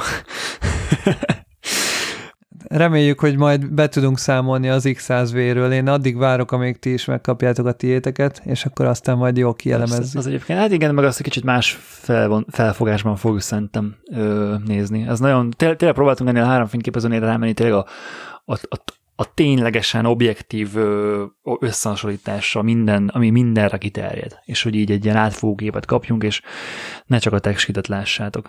És ha valaki azt meri mondani, hogy nem szeretjük a sony tehát basszus, két napig azzal fotóztam, tehát hogy azzal fotóztam a legtöbbet a Stockholmban, tehát azért ne, nehogy már, ez nem Sony hate, egyszerűen elmondtuk, hogy hogyan éreztük a, a három kamerát. Sony Weekend. Ja, rendes Sto- Sony Stockholm Weekend volt sajnos nekem. Sajnos. De azért kikéri magának, hogy Persze, nem. igen. Nem tudja, nem tudja nem, engedni. Nem, tényleg. Egyébként, egyébként ezt a részét nem értem, mert nem volt olyan rossz vele fotózni. A zárhang az mindenre kárpotol. Igen, az engem is. Zárhang az nagyon jó volt. nem volt olyan rossz fotózni, mert nem ti fotóztatok vele két napig. Ti így el voltatok az E9 meg az R3-ban cserélgetve, persze, hát úgy könnyű.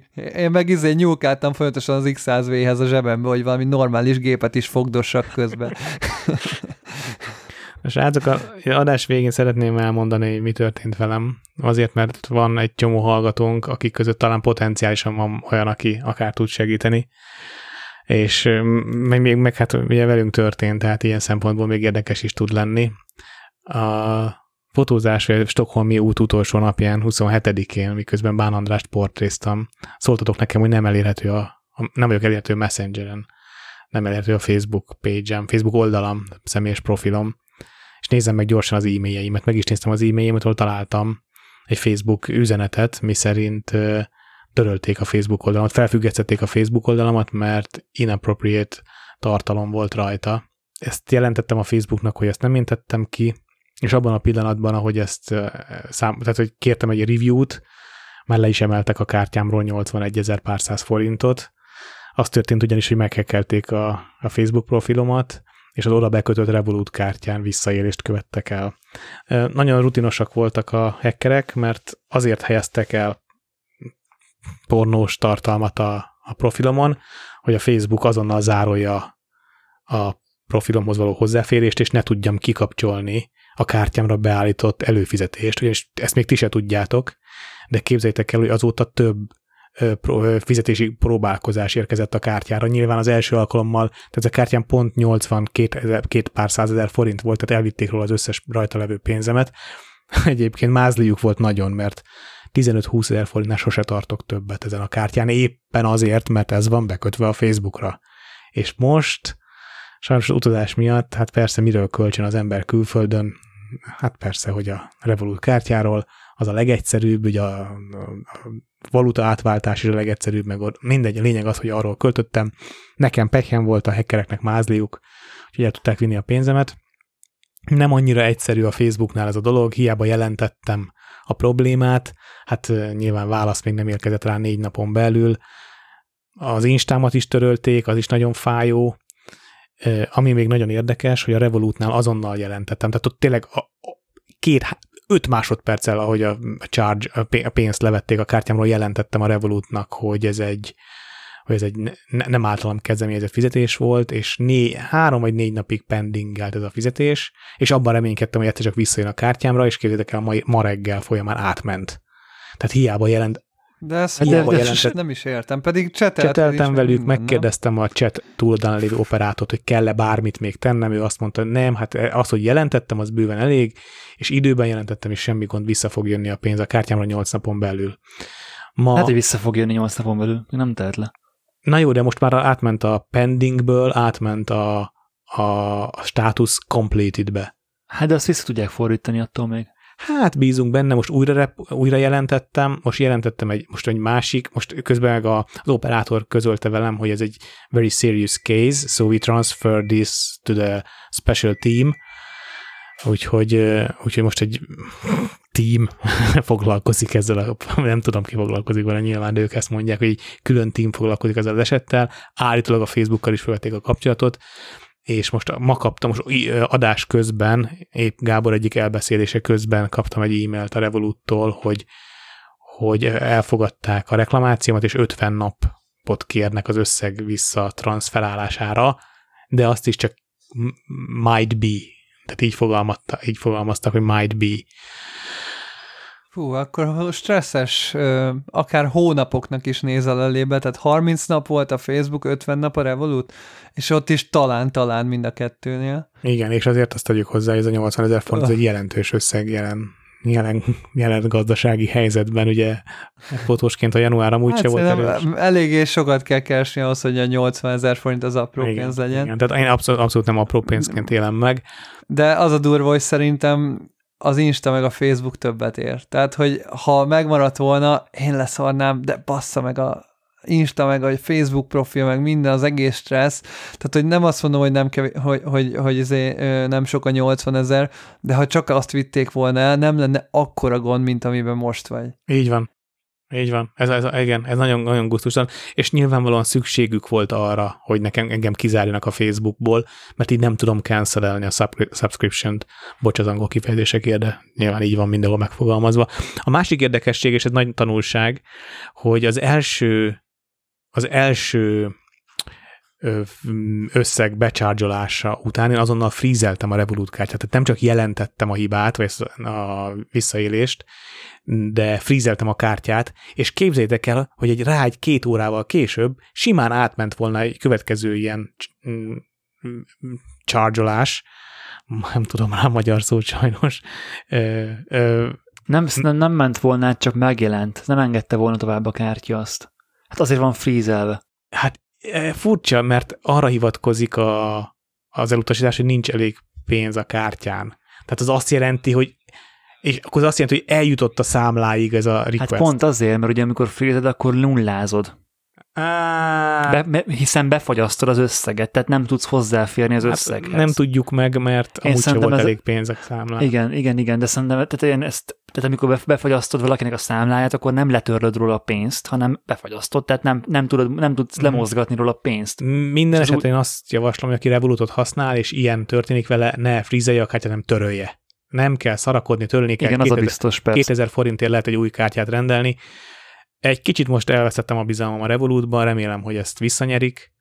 Ja, és még sokan kérdezik tőlem, hogy be voltak kapcsolva a Facebookon a, a kétfaktoros jóváhagyás, ahonti. Ugye, jól mondom magyarul? Autentikáció. Igen, autentikáció, ez, ez úgy van magyarul. De akkor legyünk teljesen magyarok. Kösz, kösz. Két lépcsős azonosítás, ez a magyar kifejezése. Azaz, köszönöm. Igen, be volt kapcsolva.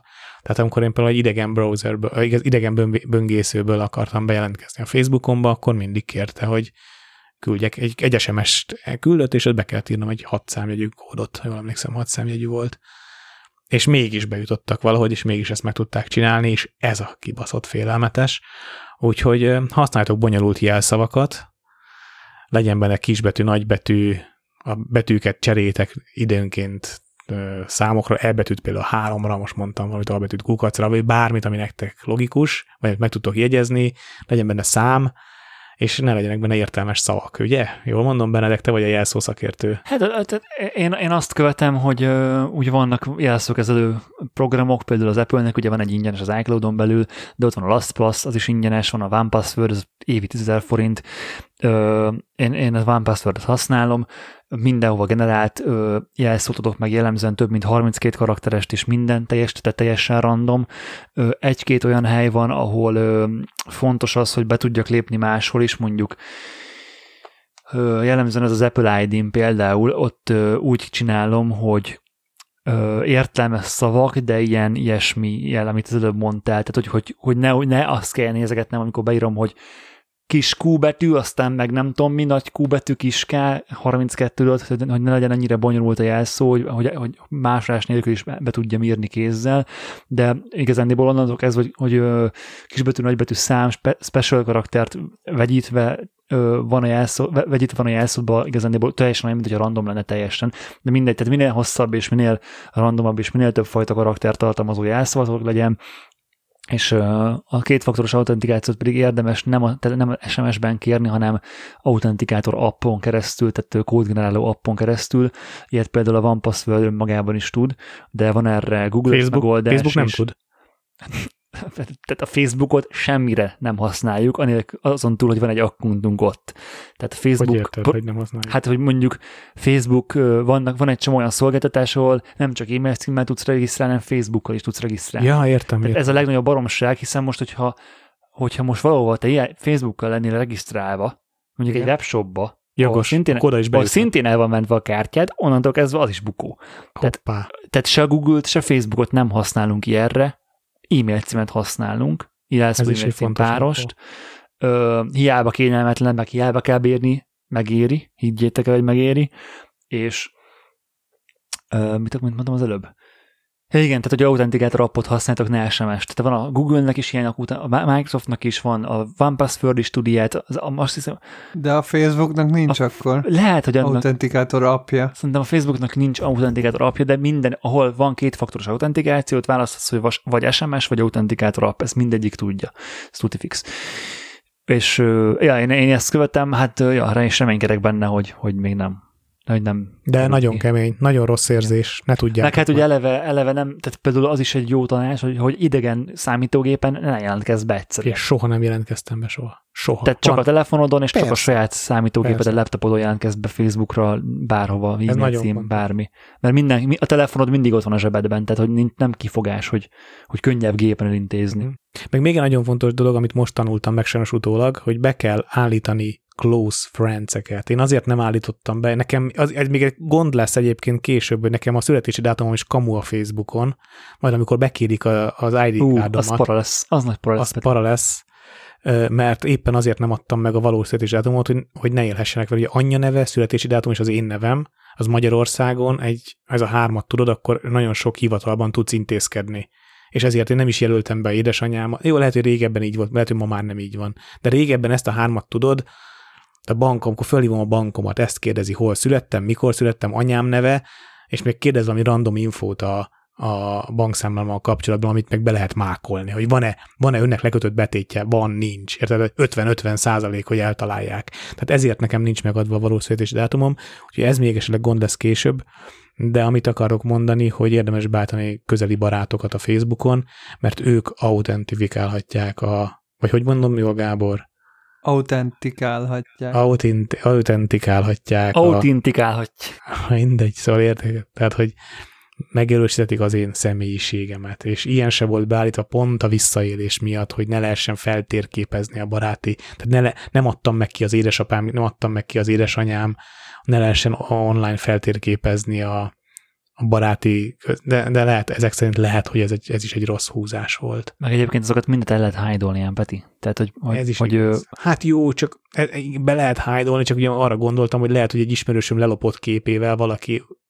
Szóval egy másik irányból próbáltam védeni magam, és az most nem jött be. igen. Hát ja, de nincsen, nincsen igazán jó taktika, aki akar, az úgyis bejut. Nincs feltörhet, feltörhetetlen rendszer.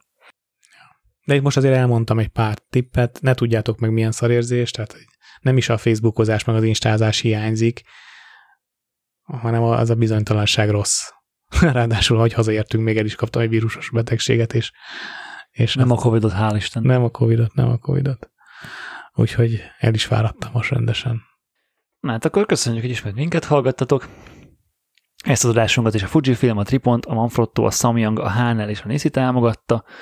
Köszönjük továbbra is Patreon támogatóinknak, Jancsa Jánosnak, Sutta Dávidnak, Turóci Gábornak, Erdős Balázsnak, Német Mészáros Bálintnak, Vince Robertnek, Vég Sándornak, Buducki Norbertnek, Nagybai Ádámnak, Sámánnak, Vargada Monkosnak, Lizander Gallus Agamemnonnak és Szűcs Istvánnak, és mindenkit bátorítok arra, és ösztönzök arra, hogy csatlakozzon a Patreonunkhoz, tripodcast.hu per Patreon oldalon, mert elképzelhető, hogy sőt, nagy valószínűség, hogy a svédországi utunk végeredményeképpen egy kis meglepetéssel készülünk a Patreon támogatóinknak fizikai formában, úgyhogy aki esetleg meg nem csatlakozott a Patreonunkhoz, az tegye meg. Egy-két hónapon belül lesz ennek manifestációja. Milyen szép magyar szó. az autentikáció után manifestálódjunk egy kicsit, és két hét múlva újra találkozunk, és köszönjük, hogy minket hallgattatok. Sziasztok! És még egy nagyon fontos dolog, hogy a vége után a végén, hogy nagyon szépen köszönjük a Patreon támogatóknak, mert nélkületek ez a svéd út nem jöhetett volna létre. Sziasztok! Sziasztok!